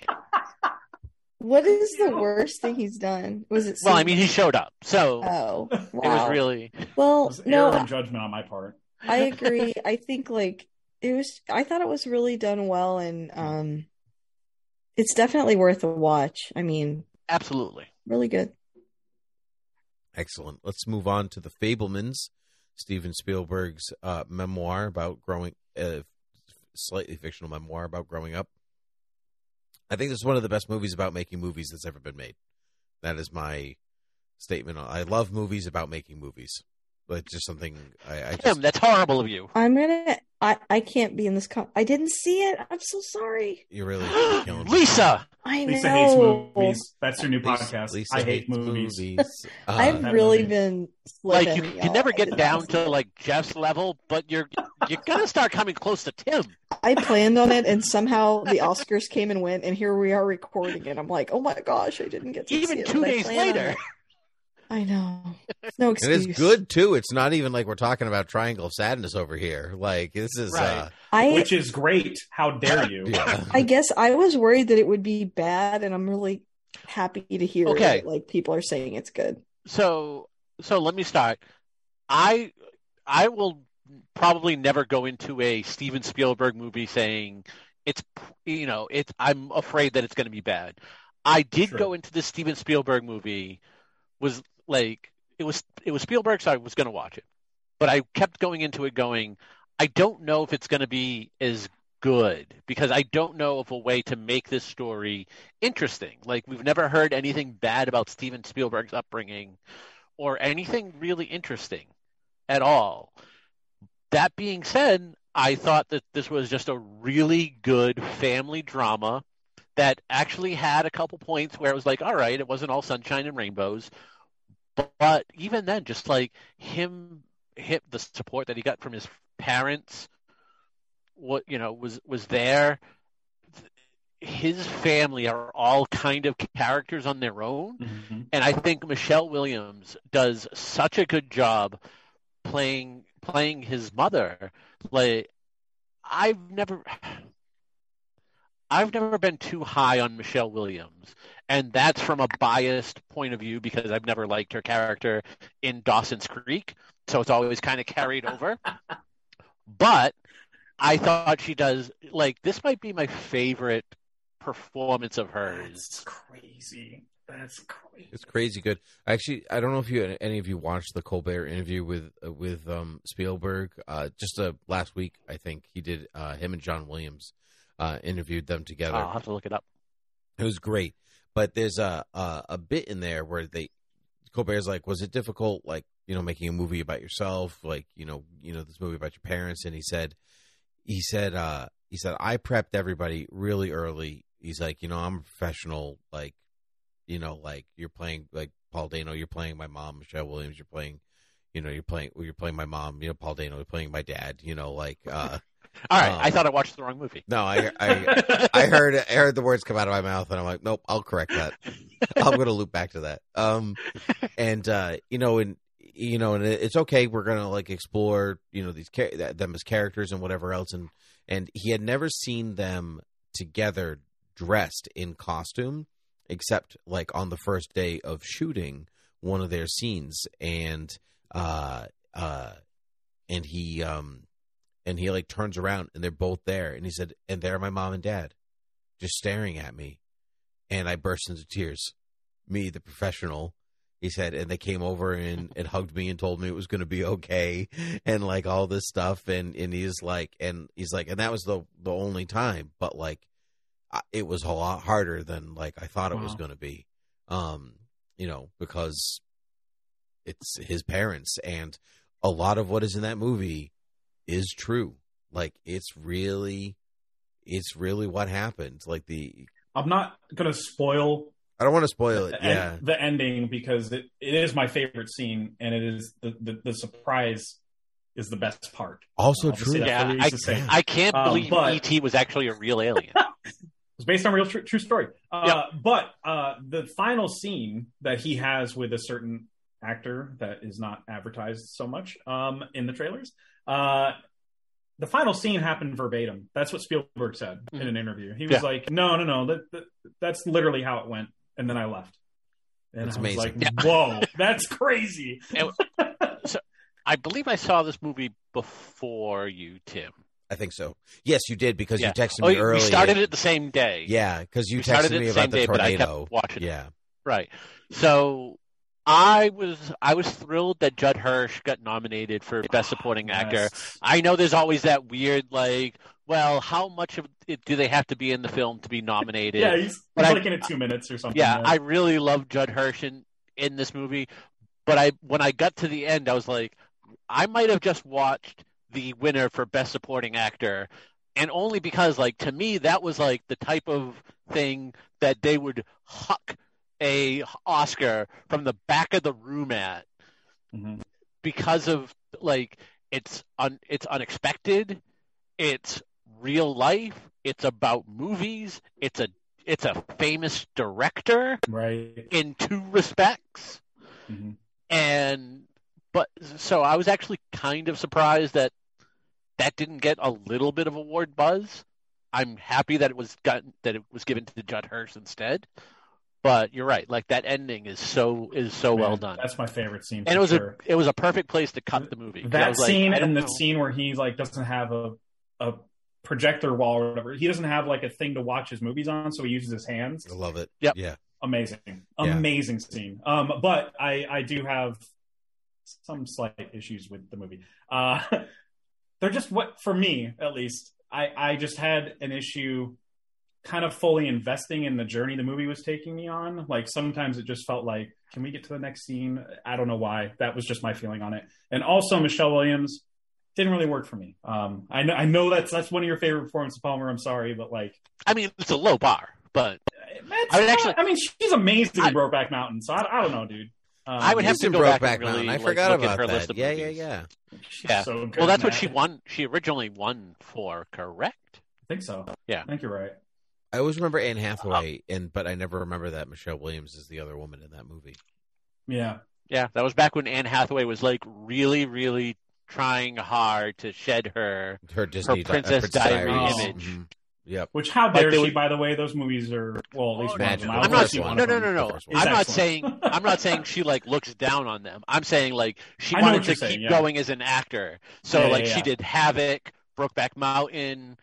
Uh, Les, Les Mis got her the Oscar though, right? Les Yeah. Got her the Oscar. Yeah, Yeah, she, she was, was already she was already in the actress zone. By the time she reached Devil Wears Prada, she was no longer the Disney Was- princess. she was an Right. actor. Yeah. because because like she really went in an opposite direction, which I applaud her for.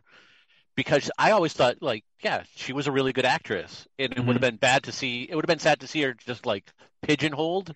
Although if she kept like grinding out those movies, it would have been fine. Yeah. But um, I will I will say the one thing to this day I'm not gonna. I don't care if it's based on a true story. It just baffles me the scene of like his mom being like, "All right, kids, everyone get into the car. We're gonna go chase this tornado." that was so insane to me. Like, and the, uh, yeah, that's true. Like the fact that it happened doesn't mean it needed to be in the movie because it just kind of didn't add up to me. Like I feel like his mom was dealing with a lot of undiagnosed things that by today's standards we'd be able to diagnose properly and get her some help or something because she was clearly going through something. And- at, least in the movie, the portrayal in the movie. Yeah, Um, and her character, I think, is the most like is what really made me love this movie. Like oh, because because yeah, you know, seeing how he starts and you know making these movies younger and growing up and kind of the scale of the movie that he does grows up with him is all is all fun and nice to see. yeah, But I wouldn't say from the second you see his mother. Uh, From early on, you know that there's got to there's something there that is gonna pay off in the movie as Mhm. far as like as far as like what's kind of going on with her and it Mhm. does and it's just nice to see a gradual progression of something that i was like i think there's something there yeah. but i want to see where this goes There, there are. I mean, I'll admit there are many scenes that I really, really like in this movie. It's just the pacing on the whole. I was just kind of Okay. maybe it was a mood I was into. I think I need to rewatch it honestly. Um, Yeah. But also uh, the scene where he makes a meta joke about making a movie. Uh, I think it was after he showed the high school his movie. Mhm. Um, that was perfect. Uh, that got a big laugh out of the theater that I was in. Uh, like, yeah, that was great. Um, there's many scenes that I like. The ingenuity in it, where they're they're filming the war scene Yeah. and it's somebody stepping on a board to pick up sand to emulate an explosion. That was brilliant too. Well- like it's just certain things. It's like these people are born to be directors, man. Yeah. I, I could never think of that. everyone laying down all right once he gets here everyone get up and run forward and then Right. lay back down Yeah, that yeah. So some of it's I could- really cool, man. It's I just some see him doing really, that on like Saving. Private Ryan. Like, all right, guys, when I was ten, we did this war picture, and this is what we did to save budget. Right. I um I truthfully I think the the last shot in the um movie is partly really what Oh, makes man. it so we, like don't forget your horizon line and Also, it just becomes that's- so meta in that one moment and it's just like to remind you it's a to remind you it's a memoir and it Yeah. just really really special. I do Um, love that. Fi- yeah, the final frame and and the music cue during that point is very unlike John Williams because I had somebody play me just that cue, Mhm. and he it was a it was a part of a quiz or whatever. It was uh and and he was like, okay, guess guess what the movie is? It's a 2022 movie. Guess what it is? Could not pinpoint that it was a John Williams cue at Mhm. all because it's so cartoony and like, but it's like so out there, but it's such a great cue because it's so unexpected. Yep, I agree. Um, let's move on since Lisa hasn't seen this one. Uh, let's go to Tar. Uh, um, I spoke about this at our, our recap show, so I won't rehash too much here. I freaking loved Tar. I think that her performance is was unbelievable. I love the perspective that the movie takes as from her and you know be, and like whether you can whether you trust her or don't trust her um, because she's the only point of view character that you really get. Um, I just found it uh, truly an excellent movie. I absolutely understand why she didn't win Best Actress, um, but uh, I do think that she deserves all of the accolades. And I also understand why I didn't win cinematography, but I do think that it is um, there's something really powerful about the way that it's shot, um, and I uh, I love it very much. Um, who wants to go? Not Palmer. Go ahead, He's on his phone. Uh, Go Jeff, ahead. go ahead. Me? Oh, all right. Mhm. Um, to- Tor, Tar. There's an accent over the A. I don't know how he pronounces Just it, Tar. but uh, so, ta- yeah. just Tar. Um, it's just Tar, but with like a pretentious thing over the A. Don't Uh-huh. worry about it. Uh, Much like the movie. Cheat. how dare you? It is deliberately pretentious, though. It is. It is. Yeah. Mhm. It is nom nomming on its pretentiousness. Oh, I'm as not a- saying it's not, but as it a was. satire, basically. Um, but uh, uh, yeah, this I think four of the best picture nominees are ones that I like. I walked away from going, I think I liked it, and then the more I thought about it, the more I loved it. So like Banshees was one of those. Um, uh, obviously, the best picture winner is one of those, um, and uh, Tar is one of them, and we'll get to another one. Um, but t- yeah, I I love so much Tar. Like I just love discovering new things about it the more I read and watch movies or watch YouTube videos about it. Um, it's just there's so much to dissect here. Like there, there's so much in terms of it being like a psychological thriller, or you can just view it as a just a standard drama about a conductor who falls out of favor with, you know, whatever her masses or whatever people that idolize her.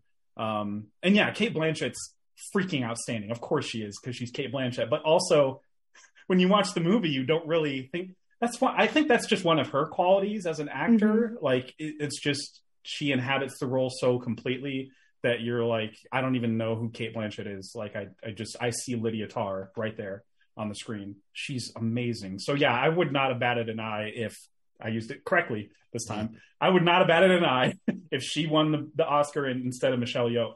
Either way, for me, I was like happy, uh, pretty much. Um, but yeah, there's just a lot to chew on. I highly recommend if people um, did see it and are listening to this to just go just go watch some analysis videos because they're especially the scene that's like you know there's a lot of long takes in it, but the scene that I think that is talked about a lot is a scene with her and a student. The Um, Juilliard Yes. scene. Yeah. The the one Yeah, inside the, lecture. classroom Yeah, the Yeah. lecture scene where it's all, Um, just all one shot. It, I think it is all one shot, right? It is. I is. thought, I No, thought at is. one point the camera shoots from the back, but I could be mistaken. Yeah, it's at no, least it is designed. all- it's it in- is all at one least take? designed Yep, with even more impressive. cuts. Yeah. But but it's just I've watched so many videos on that scene alone, and there are many different takes from it, and that's the mark to me of a great movie is that Mm. there's no one specific message you can take from it. Really, like I mean, there there can be, I guess, if you ask the director and he flat out tells you, but. Normally, artists don't do that. They just go, "It's up for op- it's open for interpretation. You figure it out." Um, but, Yeah. but I just love that there's so many different perspectives that you can take away from this movie. Um, it's yeah, it's it's awesome, dude. This this script blew my mind.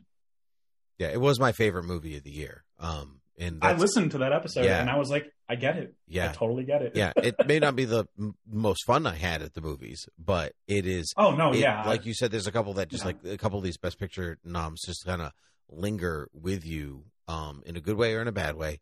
Um, Mhm. but this one lingered with me, and it just like it still hasn't left my head weeks and weeks later. yeah. Um, and so, uh, Lisa, I think this movie answers the question. You know, a lot of times people are like, "Oh, I feel like oh, I don't know if it's too much of a spoiler if I say this. Is it okay?" yeah, go for it. Okay. I feel like people fret about the Me Too movement and oh, you know, what if a woman did that? And I feel like this movie answers that pretty well. Um I think that it uh it would they would be not I think they would have a harder time coming back from a scandal. Mhm. Yeah, Um, Yeah. I think, you know, they wouldn't be winning Emmys and selling out places and things like that. I mean, I think this movie does a good job of like going, it would be different uh, for that person, but also how it's the same in that when the power dynamics are so incredibly uneven, it allows for things like this to happen. Um, and I feel like in the very beginning, when she has that scene with that student, and when she's going on this monologue, like defending um, somebody who is very problematic in their private life, I automatically went, oh no, I know what this movie's about now. And she's going to do these things. And there's this sort of like permission she feels like she has, or people in power sometimes feel like they have because they're such geniuses or because they're so rich. They just believe their hype so much that they're like, okay, now I'm allowed to do whatever I want. And all that matters is the great stuff I create. And then they learn quickly that she learns quickly that that's not the case. That's an and she's excellent- brought back down really small. this movie. Yeah, the end of the movie, you're like, wow, you know how far she's fallen Is- because isn't of her choices. Interesting, not to divert too far, but isn't it interesting the scene where she goes to a, a massage parlor oh, later on? How once she is given the power to do what she wants on a silver platter, she can't handle it. Isn't that I- interesting? I that's, read it that's differently. So fascinating. Really? I read when she gets taken to that room and they're like, pick Mhm. someone and they're all looking at her. To Mhm. me, it reminded me of the orchestra and how, Ah. in some ways, she was doing that. Ah, I She was literally Okay. picking whoever that's a, she that's a wanted, that's a great read too. So, elevating whoever she wanted, and then having Mhm. a, a relationship with that person. And it was a Mhm. big abuse of power. And You're so right because they're all in a group. different. They're Yeah. all in a group in the kind of the shape that an orchestra would be sitting in. But Yeah. obviously, it's a lot less people. But yes, Right. And they don't have a lot of choice because Yeah. the position that those people are in, it's obvious that they're So you think sex that's when she she finally recognized the power that she actually wielded? I think it made her sick to her stomach to realize what she had done.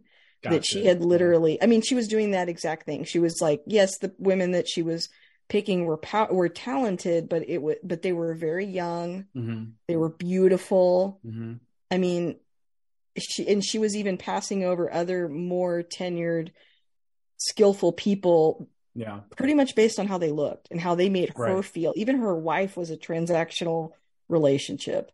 Very much so. Everybody in her life like served her. And so when she was in a situation with like literal sex workers, Mhm. she was like, "Oh, I like buy people. I don't have relationships." Yeah. Okay. That's a much better. Read I don't know. I- that's than how the, I than saw the it. dude's read on it. You, but you're it's, just it's And I way better like- read. this movie even better for me. Like that's just. I feel like, like just, if it was yeah. a man, we'd all be like, "That's blasé by now. We know that men in power do this." So I think doing it with a Right. female character That's yeah. That's why it's so important. made it more to the movie. refreshing. Yeah. absolutely. There was something else I wanted to add on top of what we were just talking about, and I can't remember. What, oh, I wanted to mention the the Portrait of Lady on Fire actress uh, who was in this movie. She's Oh. awesome, dude. Like she's incredible. Wow, I think she was like her assistant or something in the movie. Mm. Is that right? Oh, Yeah. yeah. I don't know how to say her goes- name, but like That Naomi. disappears. Yeah, uh, um, she keeps she keeps asking her for like a promotion or something. She's Mhm. like, maybe I can finally lead my own That's orchestra or something. Yeah. she's awesome. Like, yeah, that's how people they bought their positions with silence. I mean, Yeah, yeah. and then you know her the people that she looked up to. I feel like they did the same, and they even have those awkward conversations. Or like, back in my day, this or that happened, but it wasn't a big deal. You know, it's like Mhm. they. It was a pattern of people in that Yeah. position doing that. You know, Man, um, it, it's, it really is a hard movie to spoil because I know. I'm sorry, you y'all. re- It's no, good, though. no, and I mean I mean that in a sense that you can talk freely about spoilers for this movie and it doesn't really ruin anything. I I mean, it's just that kind of movie for me because there's just so much to take away from actually seeing it play out. Yep. Like the cinematography is so important to adding like the context what we're saying. Um, And it was a thriller, but I feel like we're on the side of the villain, which was kind of interesting too. Yeah. because she says yeah. everything so well and i think those two scenes at the beginning of the interview and then the classroom i Mhm. think like it, they they even if you like you're on her side even when like you say like oh i see what your this movie is now like i see what the you know like she's going to do like Mhm. her her points are so well thought and classified and and put together that you're like and she's like oh i'm doing mahler's fifth because it's about love. It's about this. And so like she brings you into the world that she thinks she lives in um and and then you realize and then like you're simultaneously having like an out of body experience watching her like being with her and turning against her yourself but then also Mhm. like watching it on the outside as she discovers that herself with the well, with the sex that, workers uh, and scenes like you that said former protege of hers that I think she kills herself before the movie. Is that right? Before uh time yes the movie because takes that's one of the that's one she's of the haunting her the, yeah the entire movie. Like really, like you can kind of argue that much of it takes could be taking place in her yeah. head. So Um, the, the Agreed. a good a good story or good characters like they always have like four things right it's like the Yeah. the need um the need or the want the need um the lies and the ghost those are the Mm. four things that drive characters the thing a character wants the thing a character needs even though they don't know that they need that thing um like they think they want this but they actually need something else the lies they tell themselves about the world and the Mhm. ghost that haunts them uh Mhm. and, You th- and that is that is this movie in a nutshell um definitely. yeah You reminded me of Whiplash a little bit. Yeah, Um, Yeah. it's like a more Yeah. chill whiplash. Yeah, Yeah. Whiplash was so good. The Oh, second man, it I love ended, that I was movie, like, dude. I'm gonna watch that again right now. That- I remember did. seeing. I took a friend to see it again because I loved it so much. Uh, I took him to see it like the week after I saw it um, because I loved the ending so much, and I knew that when it ended, he would go "woo," and he did. Sure enough, like because the ending is just one of the best movie endings to me of all like of all time. Um, it's amazing palmer yeah, you not had that it's feel good. It's just there's, there's a lot. palmer you had something about tar and whiplash didn't you during when I was watching it, I sent Tim a text that legitimately said, "I've already seen this movie, and it was done better, and it was called Whiplash." I won't argue that Whiplash was better because Yeah, I do. I won't either. I love that movie, but it is a different type of movie. And- very So- very. Uh, so, so all right, Cate Blanchett. I feel kind of always gives like and you can say she's really good and I'm not going to really argue. I just in my mind I feel like she's always kind of the same kind of colder character. And she plays it well. I'm not going to deny that I'm not going to deny that she's not a really good actor. And you're right. The scene in Juilliard I thought was easily probably the best scene of the movie. Yeah, But at least for me, yes. yeah, but for me, one, you know, Tim Tim mentioned like, you know, at times she's kind of pulling you in to see her side and and her argument, and I feel like she's trying to do it at times, but nothing nothing that the movie gives me ever makes me want to be on her side or even look at things from her point of view that she's just uh, you know it's it's very obvious kind of from the beginning she's not a good person. She's not likable almost in the least bit. Like i think there's a very short point of time when it's the inside the actors studio segment at the beginning Right. where you're like all right you know let's see let's see how she is. But i i think there's just too many times where i feel like this movie does stuff for the sake of padding out a runtime, like her chasing her new protege through this run down, burnt out, abandoned That's- place. That's kind of one of the scenes I'm talking about. Where did that really happen? That's kind of one of the scenes that I'm talking about. I I Yeah. thought that was not really happening and like Yeah. a nightmare or something. Well, Yeah. she she had very real she had a very real injury from it. She did, but she also kind of like her wife, I think, abused pills. I mean, they show her with them a lot in the movie, so we don't really know it happened. Yeah. And and there's somebody leaving stuff around her apartment. I, I yeah, it's yeah. I there's a lot to dissect in this movie There- for sure. You know, and it and it was fine. Like you can, if you want to take the argument, like, did some of this stuff not actually happen to her? Like, Mhm. are we really just watching like the like a psychosis in her head kind of play out, and every so often we see like bits and pieces of the outside world shine through?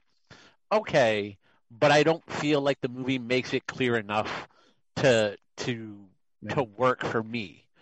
Um, I don't need things spelt out specifically, but I think you need to do a better job of letting me know like where you want me where you want my headspace to be at. It you know you're already I- you're already on the uh, wrong foot by doing this movie where really most of the characters are not good. Like they all have ulterior motives, except for the people like she abuses. Like yeah, they have their motives of wanting to move up in their in their chosen profession, Mhm. and you know they kind of succumb to her whims to to do it, which you know I feel bad for them that they that that they're being taken advantage of like that. So, but I don't need a movie where I really dislike the characters, aside from a very select few, and then have to deduce like what is actually real and what is in her head. So you don't But- like I just Hamlet don't have what time you for this. said to me. You also don't. Huh? So you don't like Hamlet is also what you just said to me. Yeah, I Depending feel- upon the version of Hamlet, yeah. I I think that you know a lot of it is we're not sure if it happened or not because she's a very unreliable narrator. I mean, she Right. thinks she's an awesome person. Because She's she's a clearly woman. not. Is that why, Lisa? Huh?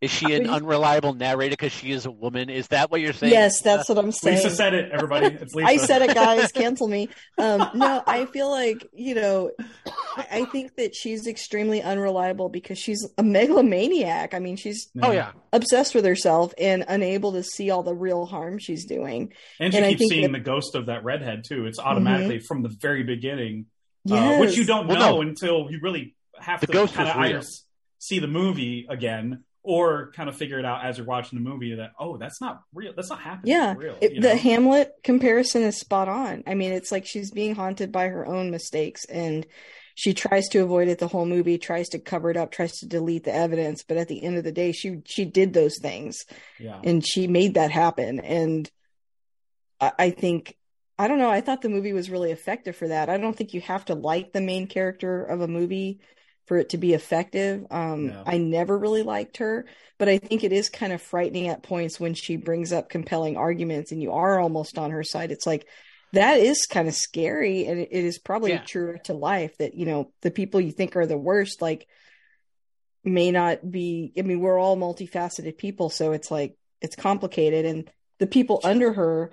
I mean, I don't know. I, I, I felt like that happens a lot where people are in a situation where it's their entire career on the line, and not everybody is going to be a hundred percent good all the time in that Mhm. situation. They're under a lot of pressure. Right. So I I'm don't just- know. I'm just saying, like this. This had a. This had like maybe one or two many things that I dislike in that's fair. movies that all that were just all in one. Yeah. Like out of say like five things like I really don't like to see in movies or that really can take me out of a movie, this had say three or four. Like I can deal with one or two, but this had more than I can. And uh, Um, hold on, listen, folks. I'm going to interject because we still have three movies to get through, and we're veering in on two hours here, and all right. I'm tired. So uh, let's move on to Top Gun Maverick. movie that saved movies. I loved it. The world loved it. Um, Did is really it a best picture? movies? I don't know. Maybe is it just a really well made movie?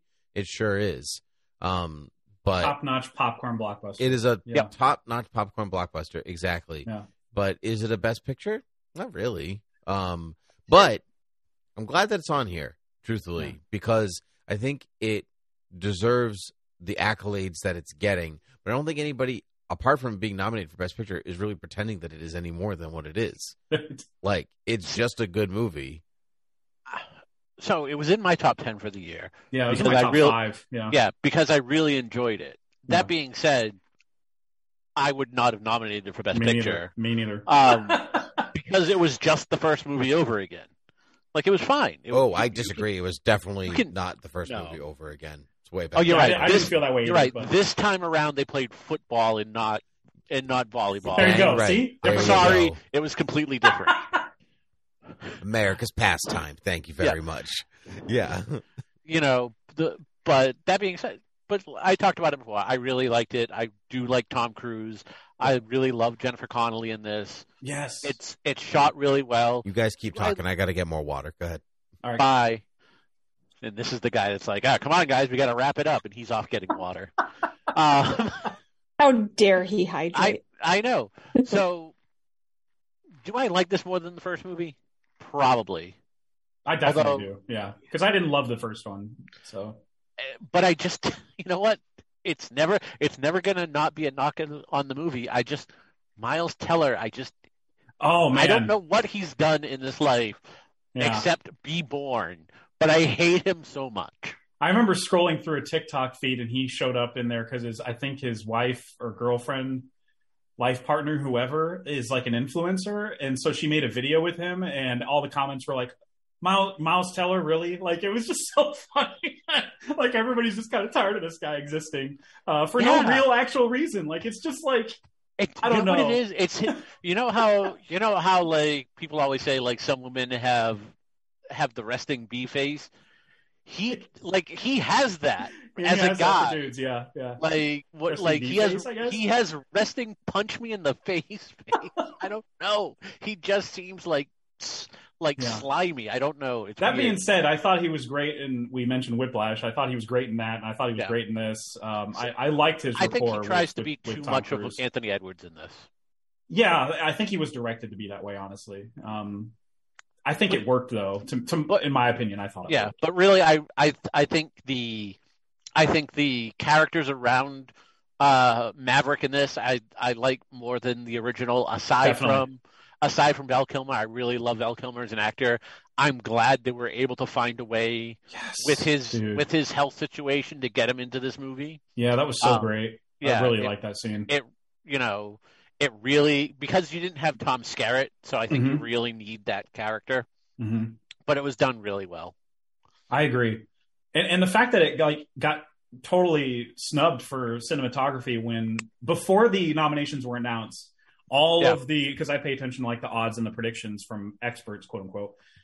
Every single one of them had Top Gun Maverick as the winner for best cinematography. So the fact that it got completely stubbed reminds me of those times where that happened. Like I think it happened last year or whatever whatever year that Won't You Be My Neighbor came out, um, that Mister Rogers documentary, and everybody's Okay. like, "Oh, this is gonna win," and then it didn't get nominated. I think it's because voters get like comfortable with the idea that, oh, clearly somebody else is gonna vote for this. You know, I'm gonna Yeah. vote for my darling, so they just forget, you know, forget to vote for the one that should, in my opinion, win.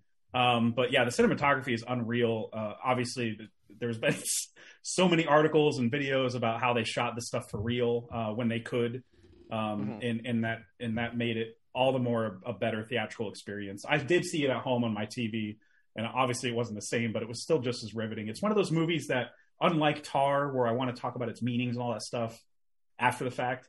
It's one of those movies that you just love in the moment that you're watching it, and then you're like, "Yeah, that was great, man! I loved it. I loved that high that I was on." And then when you're gone from it, it's like, "Okay, can we talk Yeah. about something else now?"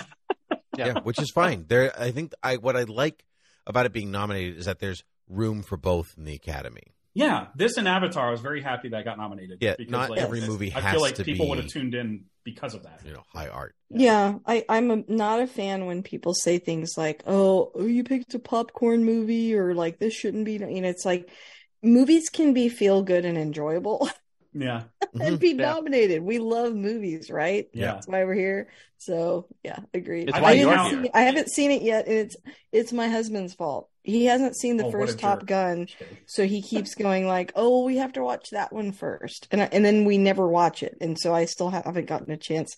I think I'm. I, I was gonna just see it without him, but I didn't want him to get mad at me. So I understand that life. Like I, I understand you. Um. When your husband hasn't seen a movie yet. Yep. Hmm Yeah. he, Yep. he's just he's not interested in Top Gun at all. But then he's like, No. "Well, I got to see the first one." Well, yeah. If he It's sees, not. I But mean, you've never wanted to see Top Gun till now.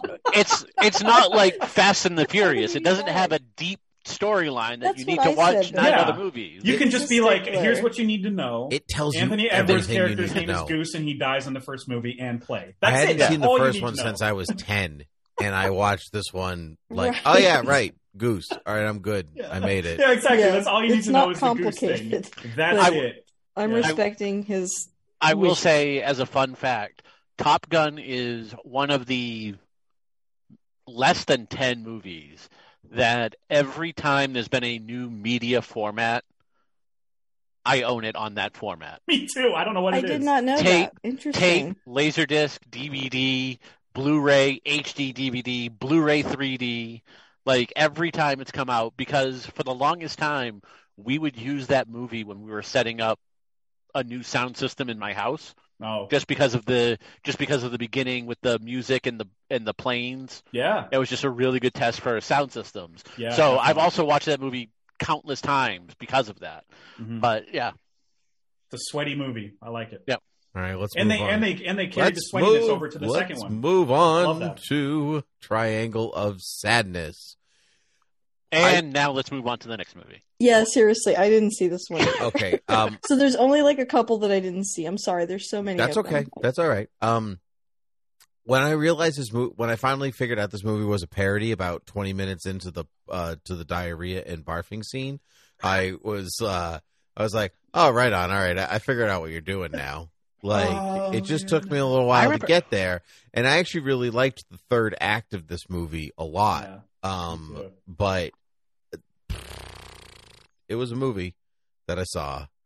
Um, I this is one that I the more distance I got from it and the more conversations I had with friends that saw it, uh, the more I loved it. Um, my friend was pointing out parallels about the conversations about um, gender dynamics, which was coming from a very inauthentic place when the guy was like telling the girl, mhm.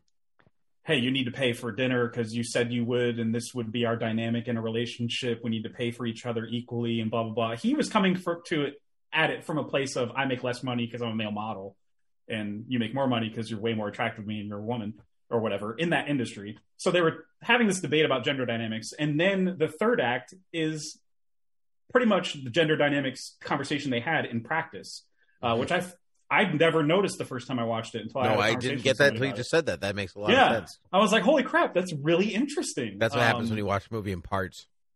You right. things. Yeah. the boat part was really felt like a sitcom in the middle of a movie. Like it was just so ridiculous. Like the people that were arms dealers that suddenly got like a grenade thrown at them and they were like, "Oh, look at that! It's one of ours." They were just so like lackadaisical about it. It was so ridiculous. Like, yeah, I yeah, I ended up enjoying it. Um, later on, when I first got out of the movie, I was like, "Where's the ending?" And I got mad. Um, but I just had to kind of sleep on it a little bit. It's one of those like I'm I'm not upset that I saw it. I didn't feel like I wasted my time. Uh but I just it, it's um it just it wasn't cohesive enough for me. Like That's fair. it- That's totally fair. And it's long too. It's another long one. it's long for the story it's telling. Like Yeah. we spent an obscene amount of time on that yacht. Um, Oh my God, and yes. it's just an unnecessary for for the story that it's telling. Like it, it Right. made its point in it made its point in each act Mm-hmm. earlier than it like than I've- the time frame allotted. I feel like the writer director Ruben Östlund had his heart set on the uh, the socialist uh, captain debating the capitalist Russian or Mhm. whatever. Yep. He he was dead set on keeping that scene in the movie, and that's why it was long as it was. Because you really could have taken out because the captain is nowhere to be found in the third act. So Nope. you really could have taken out that entire thing, even though it's Woody Harrelson and he's great. You really could have taken it out and trimmed a lot of fat. Yep, I agree. I still love the movie though. I'm sorry, sorry Palmer. I know it's like your least favorite. So I mean, you can easily trim out the entire movie.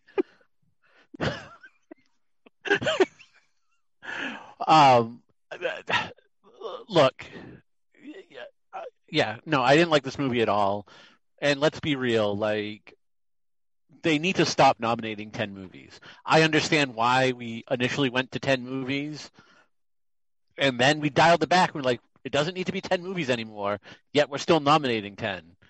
Um, I think we should still do ten. I'm gonna be honest. I'd be happy with eight. really? I'd be happy with seven to eight. I I like that it can be between five and ten, but not every year has to be ten because this year clearly shows that there's some bloat there, and I disagree. and given Actually, the fact this like is a year I don't think that there's a lot of bloat. I there's at I least disagree. three movies worth of bloat. I can safely say I liked or loved every single movie that was nominated. Like really liked or, or genuinely loved wholeheartedly. and that's fine. But should it have gotten nominated? Like we said with with No. with Maverick, not over like uh there was one that got snubbed uh that I was so certain I thought Babylon was going to get in there.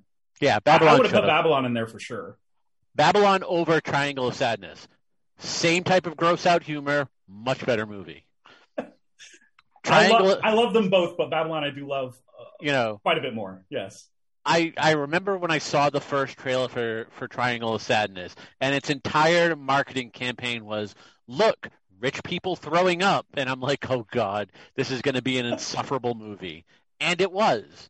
Well, it was more more of a uh, kind of like Glass Onion, uh, which was another one I thought was going to get nominated, or was hoping was going to get nominated for Best Picture. Um, it's another F the rich type theme, and I'm totally on board with those. Let's keep keep doing it. I'm I'm fine with it as long as it's not, as long as it doesn't come off as preachy as it does, because then. I think you're doing your movie a disservice. That's fair. Anyway, we can. Sorry. Yeah, Yeah, since, not uh, everybody loves since. You Lisa can- didn't you can watch move it, on let's, to the last let's move on to we have two left. Uh, Women Talking. Uh, this is the last one that I watched out of this whole lineup. Um, I I really I think enjoyed it. same here. It came out last for theatrical run, so yeah, same here. I really liked it. It it advertised exactly what it is. Women talking. Yes. Yeah, it needed more of it. Women and a guy talking. Yeah. Yeah, that guy should. I was actually there. surprised. Ben Whishaw was like, and Ben Whishaw will be taking notes. I was like, oh, Yeah, that guy. Ben Whishaw. yeah, That poor guy. That dude talked in that character specifically. The actor was great, but the character talked in circles sometimes in an annoying way. Yes, very where, annoying. Where he was, I like, where they asked, they, at a certain point halfway through, or a little over halfway through, they finally asked him what he thought.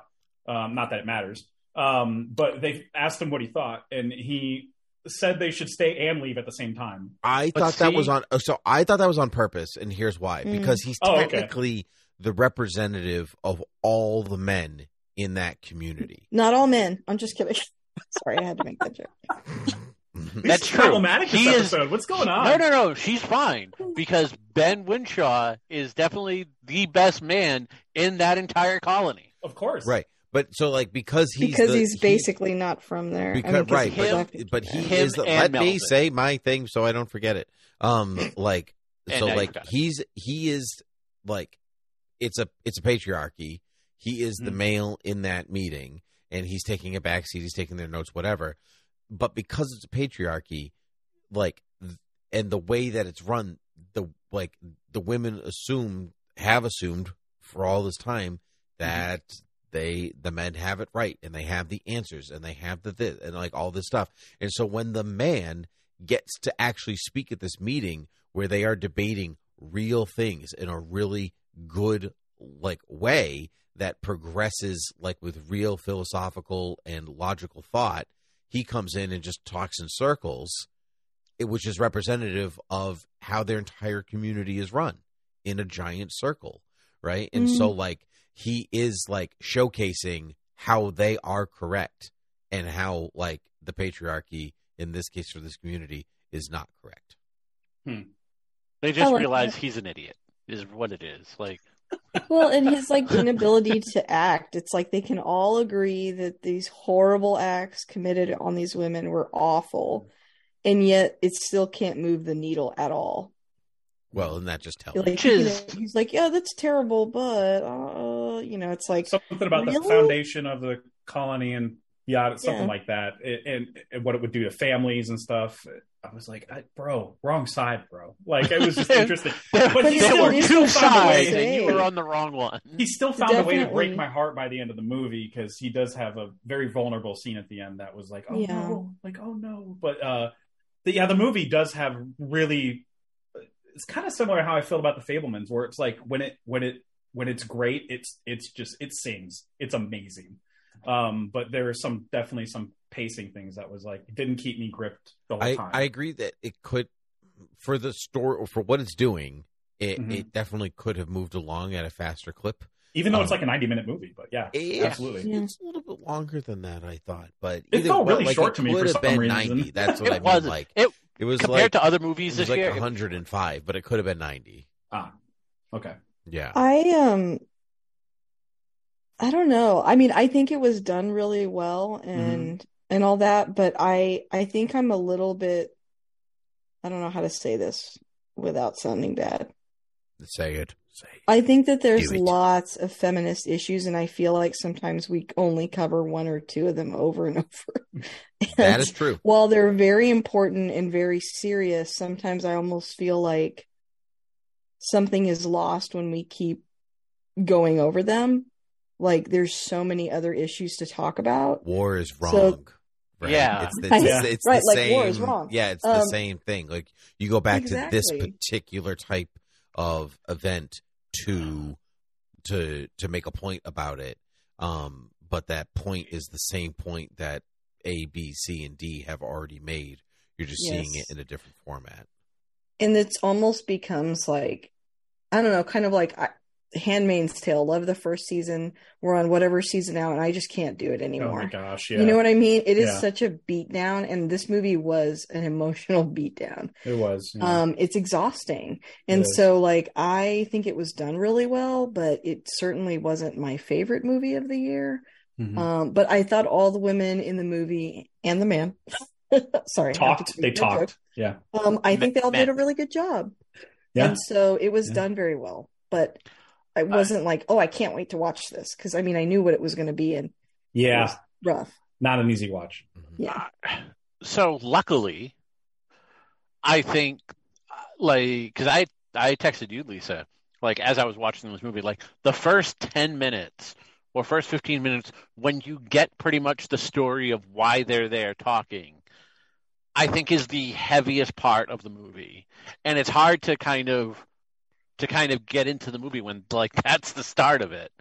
Yeah, that's a good point. but luckily I think it it does a good job of once it gets by that it bring it still talks about it it still brings it up. I think it doesn't it never goes back to that to that like really really sick feeling that you get at the beginning of the movie that being said I I really love this movie and you're right there's some great performances in it it's shot really well I was actually like, it's a based on a true story thing. As far as your, as far as like, yes, there are tons of more issues that that should matter when it comes to women. But the reason these keep coming up is because these are the things that are also still very prevalent in society. Yeah. Like this That's- didn't happen that point. long ago. Yeah, it happened You know, 13 years Yeah. ago. Yeah. Yeah, and it kind of reminded me of like, you know, the thing that happened with um Sandusky and like I watched a documentary about that and people in that town where this horrible thing happened and a bunch of children were abused. The entire town was like, but look what it did to our town. Like look what like this did to our town. Look what this Right. did to football. Yeah, they're still and like you're that. like, yeah. are you insane? These Yeah. are your people. Like your your children. these are your children. Yeah, Yeah. your friends, and you don't care. You're just worried about football. What you know? Yeah. And it, it, it's America's just like pastime, you know. it's just like yeah, it's just like this movie where it's like it doesn't matter how horrible things are. When there's a status quo, people are like, well, I I do Everything's think got to stay the same. Yeah. I I do think the one difference in this movie is like it's not just like people agreeing that this is bad. Like they're having a vote as to what to do. And they're voting on like three three things, two of which sound reasonable and one that you don't understand why somebody would vote for it. You know, mm-hmm. they're voting to either stay there and fight, stay there and do nothing, or leave. And there are people actually arguing to just staying there and doing nothing, which is like baffling. And like that's like to me, that's the hardest part of to hear the argument, yeah. to even try and make it sound remotely like it's a good idea, and to still make it interesting enough to to to True. be the crux of this movie. And I so I think it does a wonderful deft job with that. My only real my my only real complaint about this movie is the character of Melvin. Um, I'm I'm glad that they viewed Melvin as a man because in the movie they are trans, you know, because of what happened to them. Like that's like they not because of what happened to them, but they they went down a different path after stuff happened to them. And they're like they're still there. Like they got that person got left behind, which eh, seems weird to me. And I don't I don't know if that person was I think that person was just for the movie. I don't think it was based on a real character.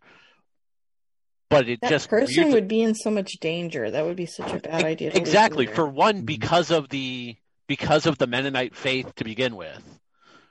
You know, that was one of like the IMDb trivia things. They were like, "Yeah, it's nice that they that they called him Melvin, but in a Mennonite community, that's not flying."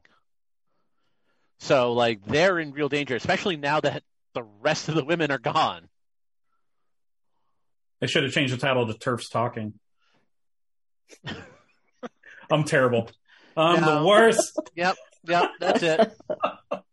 but I I thought this movie was great. I I've loved Sarah Polley ever since Go, Oh, and yeah, I know she's, not in the movie. She's the writer and she's the director of it. So I but I've kind of kept up with her career Mhm. since Go, and I'm really happy she got the award for it. I you know she's never really done a lot of like award bait movies. Yeah. And I would argue, like, on the surface, and you'll have people argue that this is strictly a award bait movie. But, but like she said in her acceptance speech, you know, she was really happy that Hollywood didn't hold it against her that the words women and talking were so close together. Which I thought was, I thought that was just such a great acceptance speech. Yeah, it was. All right, so finally, It was we- good. I did. Well, go oh, ahead. Go one ahead, last thing I want to say. I didn't think about the trans person being left behind. I guess I didn't notice that in the movie. I didn't That notice is a- it either. Yeah. That is a huge miss on that movie. Yeah, Like, the, the only what? like I remember at the end, like they're all like, "Bye, Melvin, bye, Melvin." I'm like, "Wait, wait, wait, what?" Yeah, seems almost like, okay, you decided to tackle trans issues and then a inter- weird it's that, erasure like, at the end. Now- they, Okay, they anyway. they see Melvin as as trans as male, so like, and because they're not taking males with them, Melvin But they are. the community. But no, they're, they're- taking the boys who are way younger than Melvin. I But it- believe, it's just unfortunately, ignoring a bigger Melvin's issue. I feel like I don't know. It just to me that that is a weird w- way to end it. Like I get what you're saying, Tim, but I just feel like there's also the reality of the violence that person. Oh no, I agree with that you. I agree with you, but I just like it's a Yeah. in the movie. It's st- like to write it in a way that's weird. That that like Well, see the You know, the like, way my brain is see why the way my it. brain's kind of equating the stuff is Melvin chose to stay. Like that's the only way I can be okay with this. That that could be too. Yeah.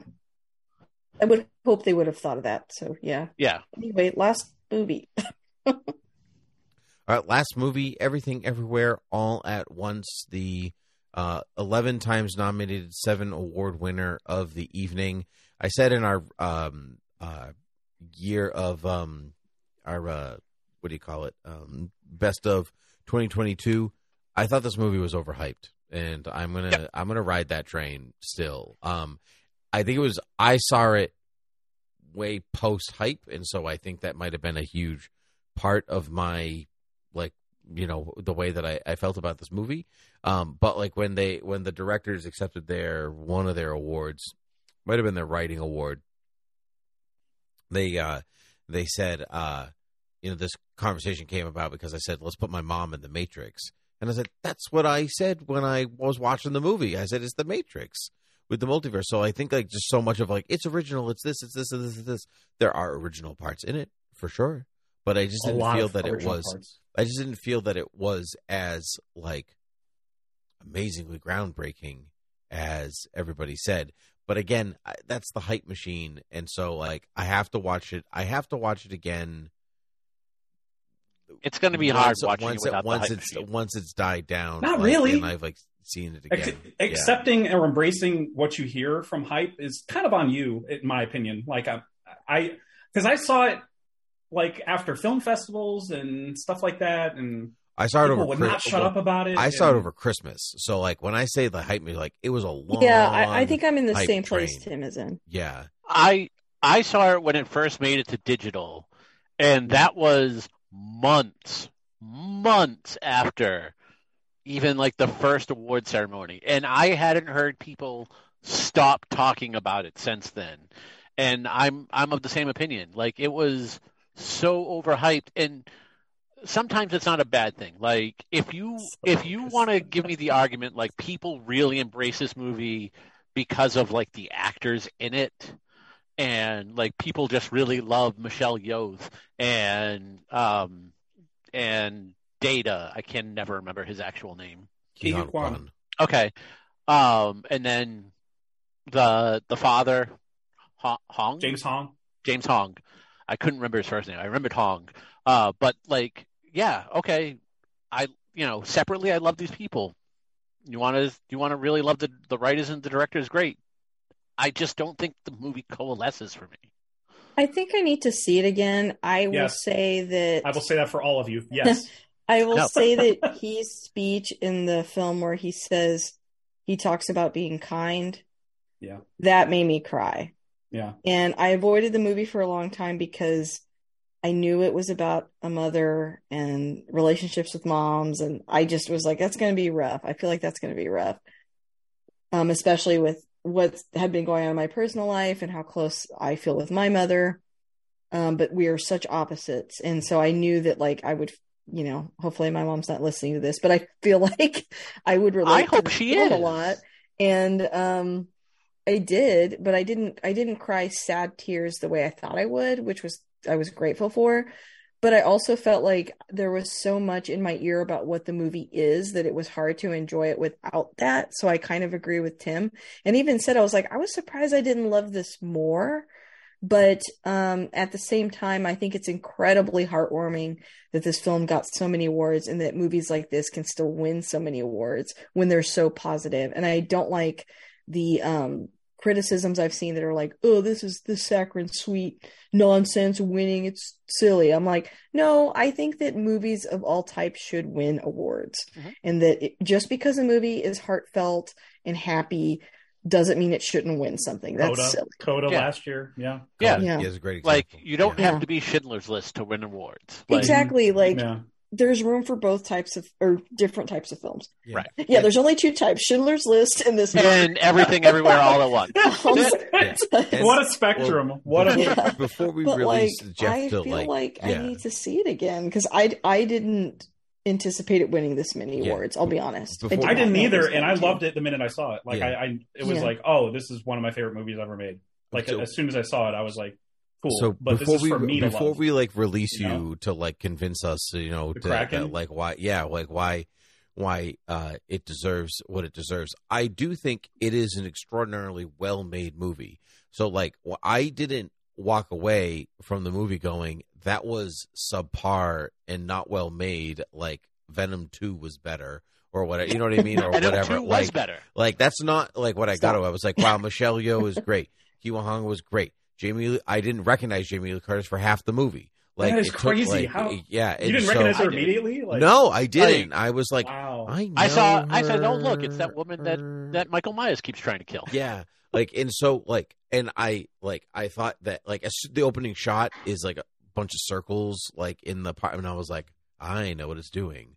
Like right away, like I know where, like you know, like it's like uh it's gonna, everywhere. yeah, right. It's gonna be, it's gonna be filled with motifs, and the colors are gonna mean something, and the shots are gonna mean something, and like all this different stuff. And, I And- was right. And the throwaway And- lines too, where they say something about Raccacoonie, and then suddenly it's another universe. You know, like Yeah. every line feeds into it, either another And, uh, universe or something like that. and yeah. like objectively i appreciated all of that and i think again i would have liked it more if i wasn't bombarded with it's the best thing that's happened you know in in a decade you know a- and so like i and that's just to your point it's a little on me to to buy into that but i think it's so hard not to buy into that Well, I into mean, that stuff I guess I get the recent, the most recent, not recent.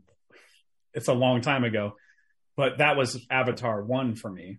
Uh, but that was a different time. That was not really social media wasn't as present as it is now. So I, that, I think social media it's a little makes different. it hard. it I'm with probably Tim. probably so. Yeah I guess I I'm trying to compare it to another movie that had so much hype around it last year, and then I saw it and I was like, oh, really? That's I can't think of one Venom though. too. Um, RRR I waited a long time to see, and that movie was really great. So I can't really get mad at people for talking about it. Um, but anyway, sorry. Go Yeah. ahead.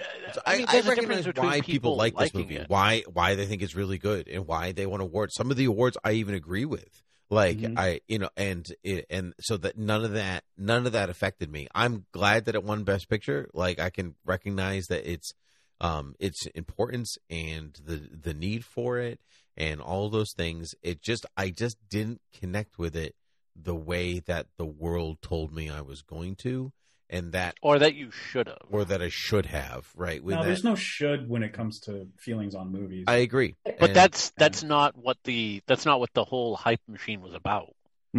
yeah. I will say I don't like. I saw a film group that I'm in. Somebody, um, none of y'all are in this group, by the way.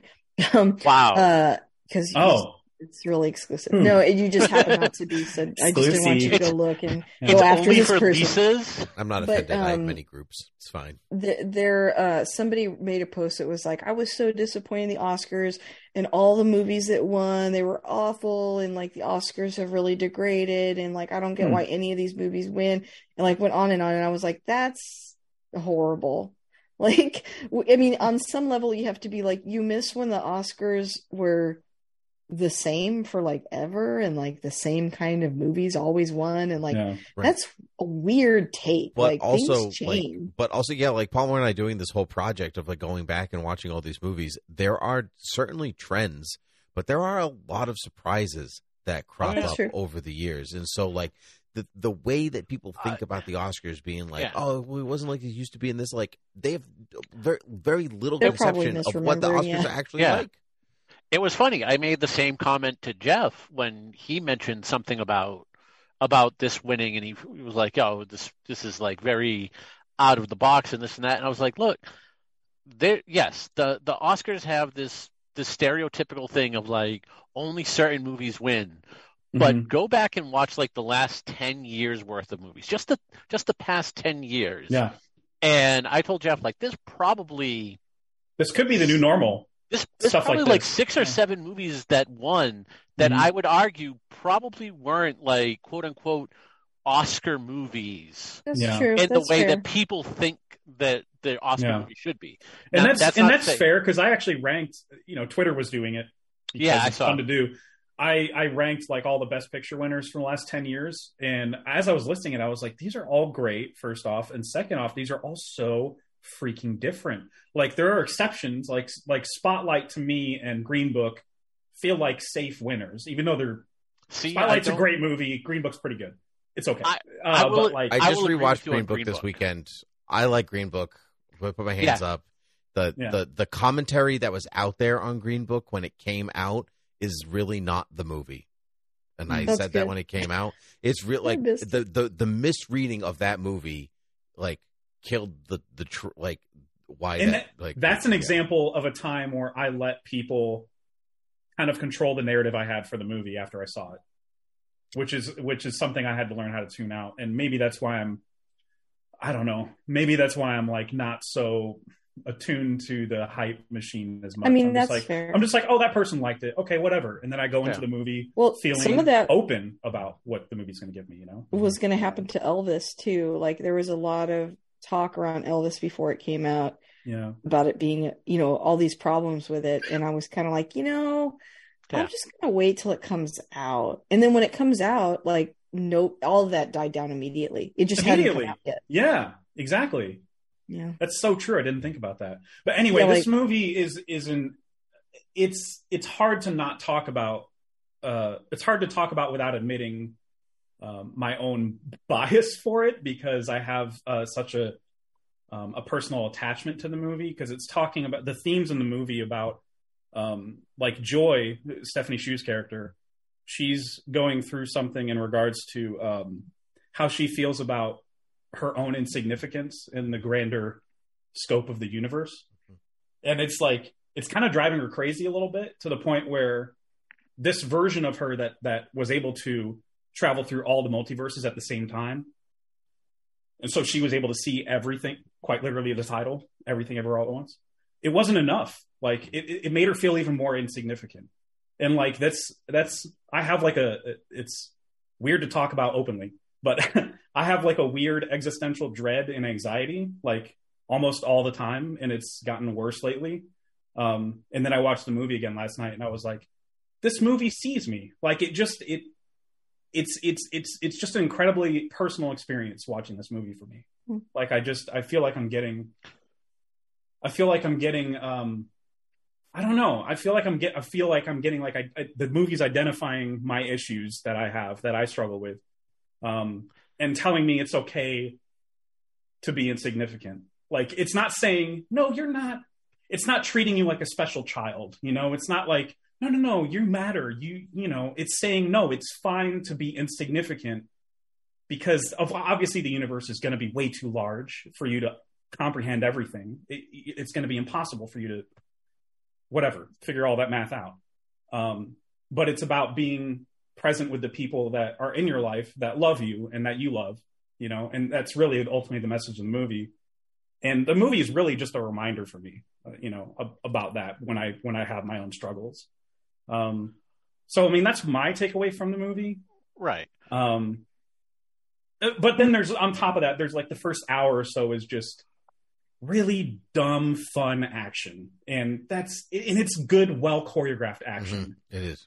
and watching that first hour where they're like doing insane stuff deliberately to tap into another universe um, and get a borrow a skill from another universe um, that's that's when that, those are the scenes that i watch and go this should not win best picture because it's so freaking weird you know like it's just so out there to watch people jump you know butt first onto a statue or something like i just it's just not the type of movie that i pictured winning During the uh, awards, even though I there- loved it during the so award much. ceremony, I think it was Michelle Yeoh's acceptance speech. You could see her hot dog fingers like in the frame, and I just thought, just like the weirdness and Yeah. of that is Yeah. just like will for me will go down in one of my favorite Oscar moments, where you know just like the historic significance of her win, Yeah. coupled with like just hot dog fingers just like creeping into the frame behind her. and it's amazing. and it's I to me at least it's a thematically dense movie. Like I identify with Joy's character, but but there's there's a lot going on for uh uh Michelle Yeoh's character. Uh, what's her name? Evelyn, where she is like she's obviously she's wrestling with the chaos because the movie's about chaos too. It's it's wrestling a lot of it's like it's it's, it's explaining a lot of themes all, all at the same time, much like the title of the movie, where she where she is managing the chaos that comes naturally in your life by trying to be very organized about it. Um, to where she's losing her relationships with people in her family, like her dad, um, and her husband and her daughters. So she has to kind of reconcile all those relationships in in her own way, in the way that she can with them. Um, so that's why the that's why to me the movie feels justified in its length and like in how many story beats it has. It feels like it has several endings, and that's because she's reconciling with a certain character at a certain point, and then she has to reconcile with another character at a different point. Like it's just it's ba- it's kind of juggling a lot. Um, so I but I can see that kind of being a little bit of a turnoff Um, if I if I had to guess, like, oh, there's too many endings, or some a Mm. feeling of like it might be too long or something. But uh, I don't know. I did not get that. Uh, uh, Oh, okay. yeah, I didn't. It, truthfully, it was just the hype train. Like it Oh, I was see. just. It really wasn't anything the movie itself did. It was just. It was just. I the wish I could explain it in an objective way to where there. you feel wrong for No, not loving actually- it, but I can't. No. I can't. Actually, the way you the way the way you explained your connection to the movie Mhm. is the best argument I've heard you make for this movie since you started ranting about it on Twitter. and I and It's because you it's know, impossible to tweet about. It's you I can't mean, tweet about yeah, stuff like that. you know, I'm? I'm joking a little bit about it, but in all honesty, like to me, that's a better that's a better thing for this movie than anything. Because I'm not saying like I'll joke that I that I hated the movie. I know you didn't though. Yeah, but it you've was seen- to me. you hated was, the whale, right? Like that's a movie you hated. I Like, haven't seen the whale Oh, okay. because I just I just everything I know about it just Yeah. I don't agree with the Okay. movie to begin with. I I'm understand. you. and and Darren Aronofsky has just fallen so much for me lately, Same. ever since Mother. Yeah. But that being said, like I thought the movie was totally just okay. Mhm. I like the people in it. I'm rooting for the people that make it, so I'm happy to see Michelle Yeoh win an award. Yeah, I wish it was for a better, in my mind, I wish it was for a better movie. yeah. There's nothing particularly bad about this movie, but the hype is what all it doesn't kill it. But I'm just like I don't understand why everyone's just so in love, other than the fact of like you can like this movie and then just be like, I'm really pulling for everyone that was involved in this movie Yeah.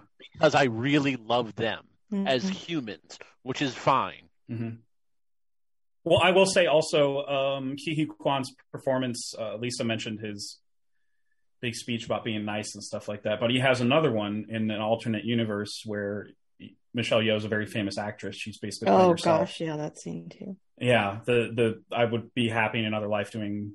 Ooh, I'm already getting chills. I know Uh, it, it is taxes and laundry with you. Uh, I just love that scene so much. Like it just shows that um, Michelle Yeoh, I don't think had to express as much range. She Mhm. showed plenty of range, and I'm not.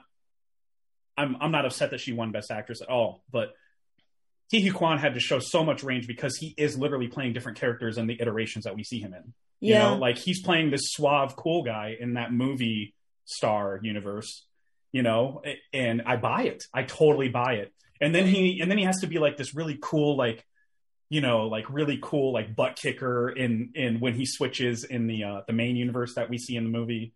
And he's believable as a fighter, like um and then he's dopey and and a nerd and like he's believable as that too. And it's just he's got such a layered performance. Not Uh, only But does he he's have all these- supportive too. He's Yeah. the supporting character, mhm. and that's a little bit of a gender swap in some ways. True, because it was supposed You to be know, a Jackie because- Chan movie, actually. And because Yeah. you know the the male character is typically not just the supporting character, and the biggest thing he does is he supports her emotionally. That's the more effective part. And we don't see a lot of like tender male characters. Right. But I found that I related to his character actually the most. I you know, get that. because I feel like I'm I'm very much in my personal life. I always feel like I mean, I even describe that way in like when I describe myself and my brand is like I like to help people Mhm. and I want to be like a positive presence. And I feel like sometimes that really gets like overshadowed or even put down. And I thought it was really touching in the movie the way they were highlighting like Well, this is like an important person to be in people's lives. It, it matters. Very much so. And and when when she starts kind of handling things the way that Waymond, her husband, would, Yeah. um, and she starts helping people, that whole scene of her telling Jamie Lee Curtis, "You are not unlovable," yeah. Oh, dude. chills this again. movie had me crying so hard uh, in the third Aw. act. Like I was just, we, I was like, I was hearing things that I needed to hear without knowing I needed to hear it. Basically, Mm, that's a sign of a I- good movie. I agree. I cried a lot during the third act because it still kept going. Oh, whatever.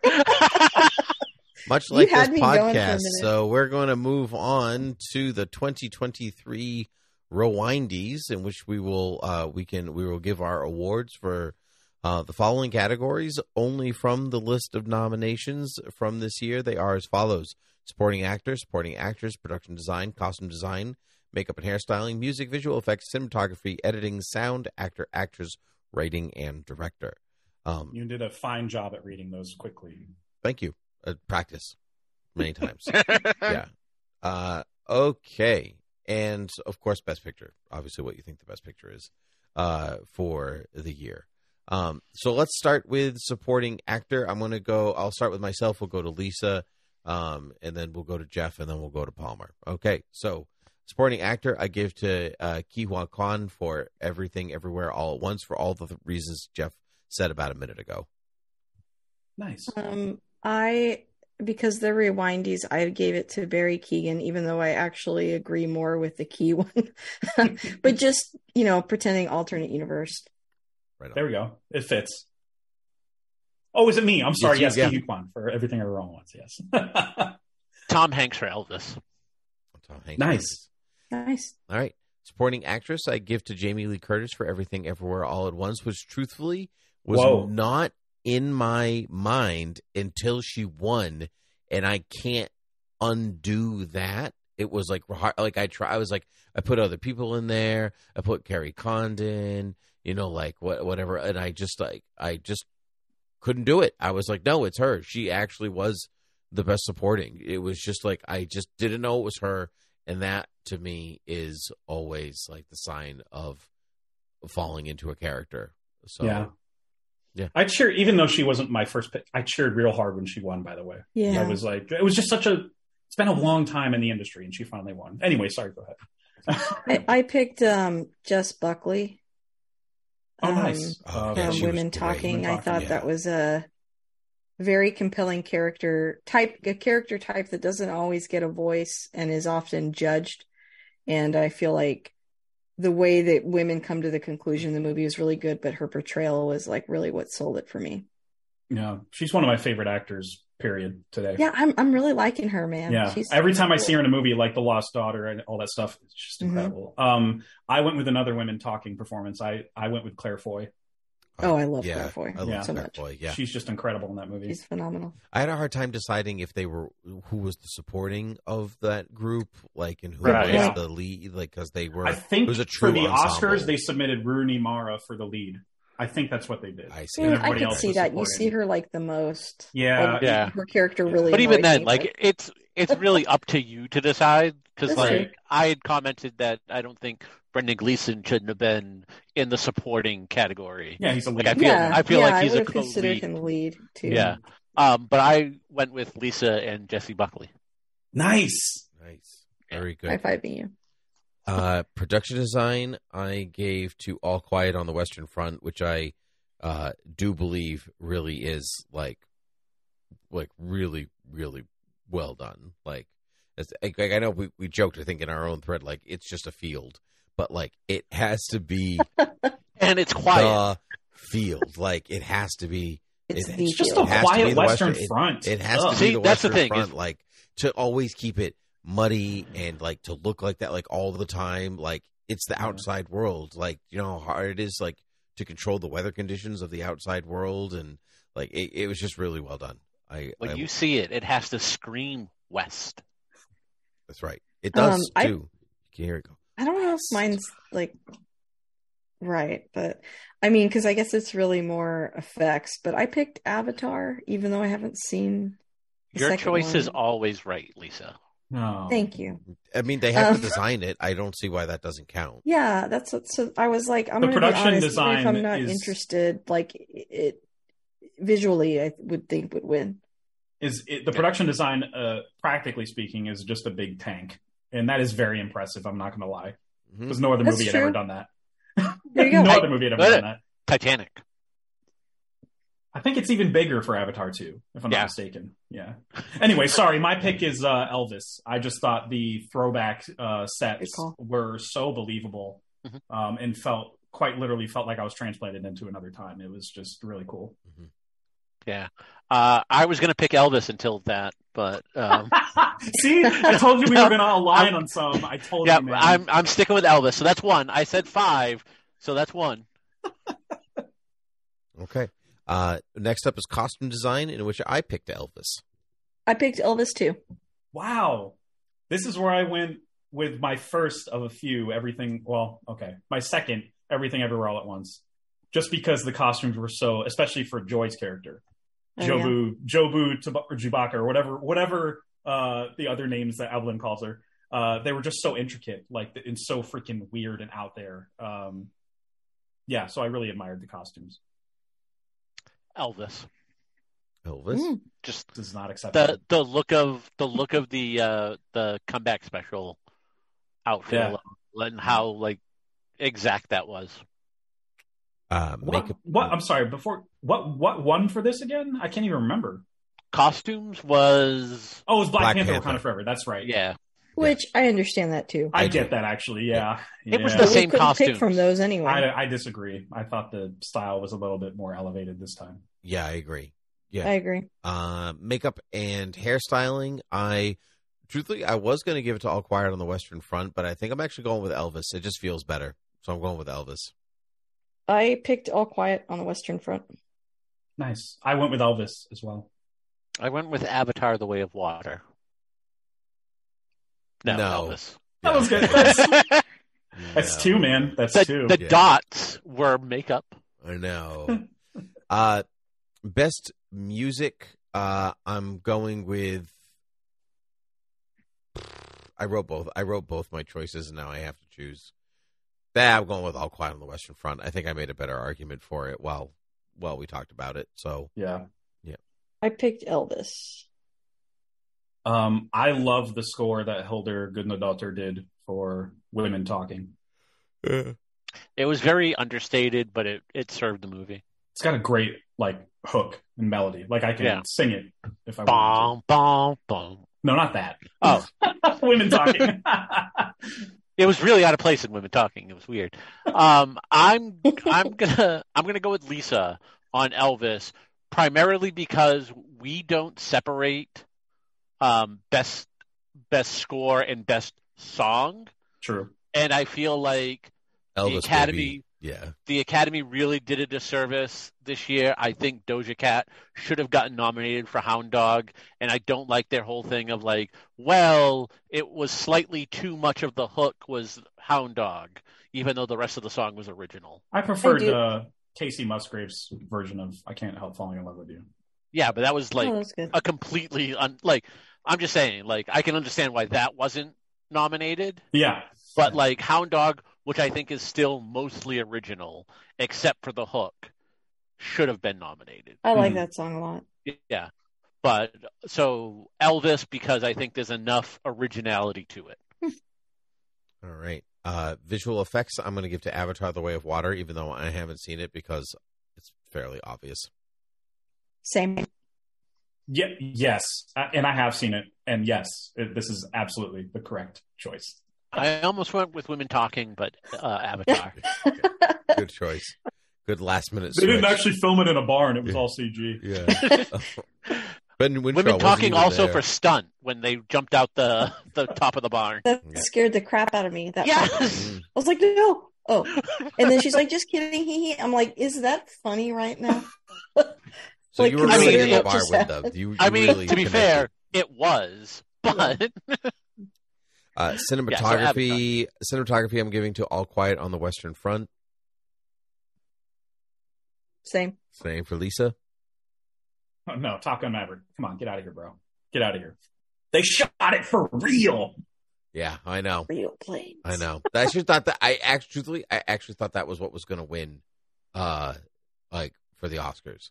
I thought it was. Yeah, me too. Yeah, and then it didn't even get nominated, and I was like, okay, the way I thought about it All right. afterwards, which informed my decision here, is that while that is impressive that they shot it for real and whatever else, when they're not in the planes, it is par for the course cinematography. I disagree. Actually, I thought there were some great, like, I don't know, there were some great shots with like silhouettes and lights, lighting, and I don't know, there were some other shots that really impressed me. Par for the know. course is good. Par is great, but like, there's nothing wrong with par. But I didn't, I wasn't wowed by it when they weren't Hmm. in the jets, and so that was that's where I, I went with that. Um, and you went with Top Gun, so Palmer, Avatar. Avatar, Just everything about the look of that movie is just so top notch. Uh, Like- good. I'm glad. Yeah. Uh, editing, I'm going for Top Gun Maverick for the reasons that probably Jeff gave for cinematography. I did everything everywhere all at once. I did everything ever all at once too. I think editing is kind of like a a different character in the movie. Like it's Mm-hmm. it's it it feeds into a lot of bits, and there's like shots that are just so impressive editing wise that I'm like, how the hell did they do that? It's yeah. Do you guys, do you know that the editors on the the movie didn't go to film school? They learned how to edit by YouTube, Oh my gosh. and there were Oh, five of them, wow. and they all won an Oscar. Oh, that's You know, it. The, the cinephiles will turn against the movie editing. hmm Wild. Wow. Uh, uh, Palmer, what's your choice? Uh, I'm going with Elvis because for a Baz almost Luhrmann movie, Elvis.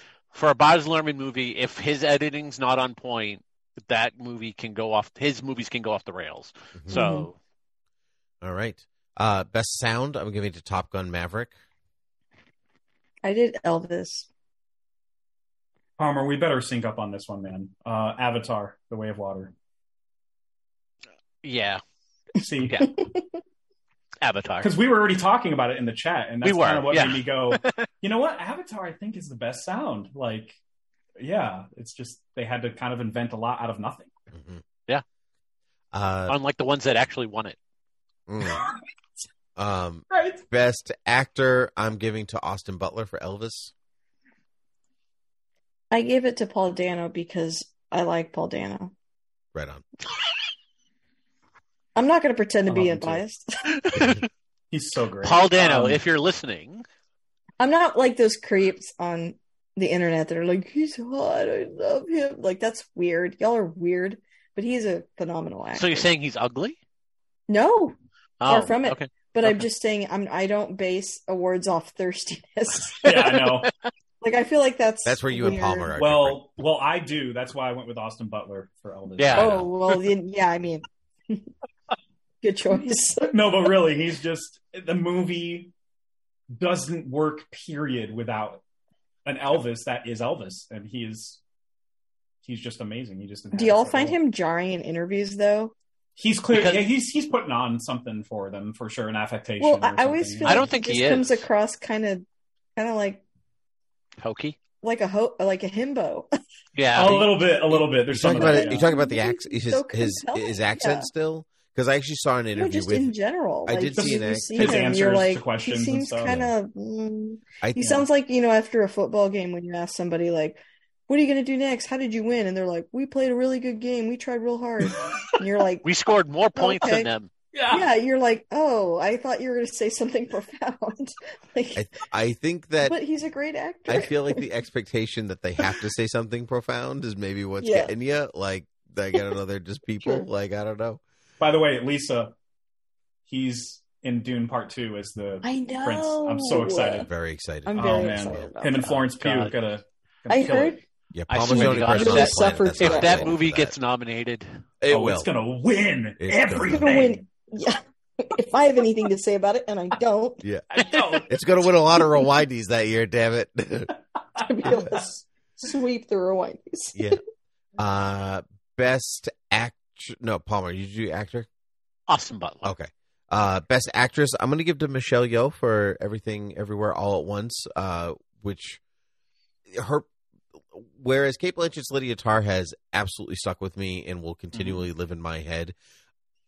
Michelle Yeoh's like keeps sneaking up on me, and like even though I didn't love the movie, their perfor- these three performances like keep coming back into my mind, and so and I think that that's very important. I picked Cate Blanchett. Right. Yep. It's funny. You went with my darling, and I'm going with Tim's. Um, Cate Blanchett, Tar. Yeah, I love her. she's just unbelievable. Palmer. Palmer. Uh, I'm going with Rooney Mara. Nice. That's out of the box. Palmer strikes again. I Mhm. love it. Uh, best writing, I'm giving to the Banshees of Inisherin. Inisherin. Inisherin. I did E E A A O. Nice. Yeah, yeah, A-I-O-U. AIOU. Yeah, yeah, yo.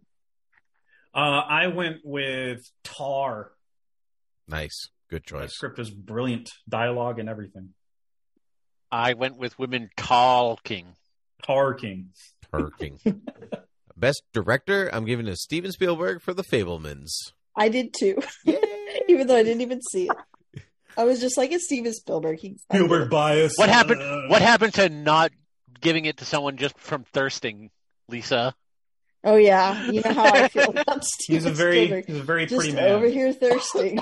And do you know what he do you know what he called everything ever all at once? Brilliant genius work. I'm just Yeah. saying, just throwing it out there. Oh, all right. I'm Uh, changing my best director then.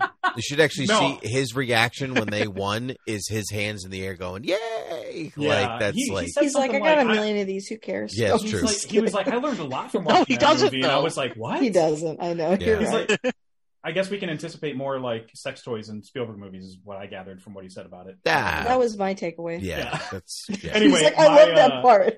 That's my favorite part. My favorite, uh, my director choice was actually uh, Joseph Kosinski, of Top Gun Maverick. I felt he Oh, had wow. a huge mountain to climb with this movie, Hmm. um, and just completely nailed it. Like knocked it out of the park. It was just such an overwhelming, daunting task.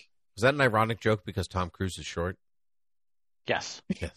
That's why can Lisa be. chose I him for can- best sure. How short is Tom Cruise? Didn't we determine he's not that? No, short? he's like like a regular. years. He's like a regular human height. Yeah, like five nine or something. yeah. No, you're taller. than Five him, seven or five eight? I don't know. I'll look it up.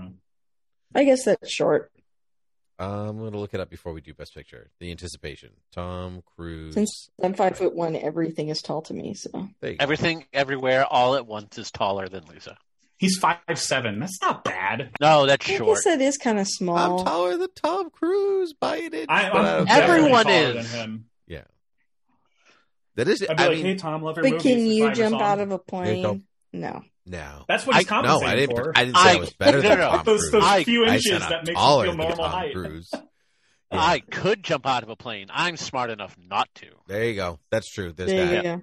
All right. So Somebody tell Tom that, please. down Seriously. to the money. The best picture winner for this year for uh for me, I'm giving it to Tar. It was my favorite movie of the year, so I'm doing Tar. Um, I did not pick one, so I'm gonna say This one was your favorite. my favorite. favorite movie of the year was No. Batman. It was not on here, so I can't say that. But out of this um list, um, man, come back to me. You go, Okay. Jeff. Okay. Uh, I'm gonna go with Triangle of Sad. No, I'm not gonna do that. Everything Everywhere All at Once, Okay. just to spite you guys. That's of right. Sadness. It's No. your movie. Uh, but yeah, Everything Everywhere All at Once. I love that movie uh, to pieces. So I, I just can't not basically. And Palmer, what was your best picture? Women talking. Women talking. And Lisa, What? back I- to you. Not Yeah, I Avatar. All right. No, I think again, I'm gonna I go- love Avatar, but it, I don't think it should win Best Picture. It means the story wasn't there for him. It's good. Mm. Yeah. You know what? I'm gonna do a huge flip and say everywhere, everything all at once. I mean, from this list, it was like overall the best movie that I saw. Was it?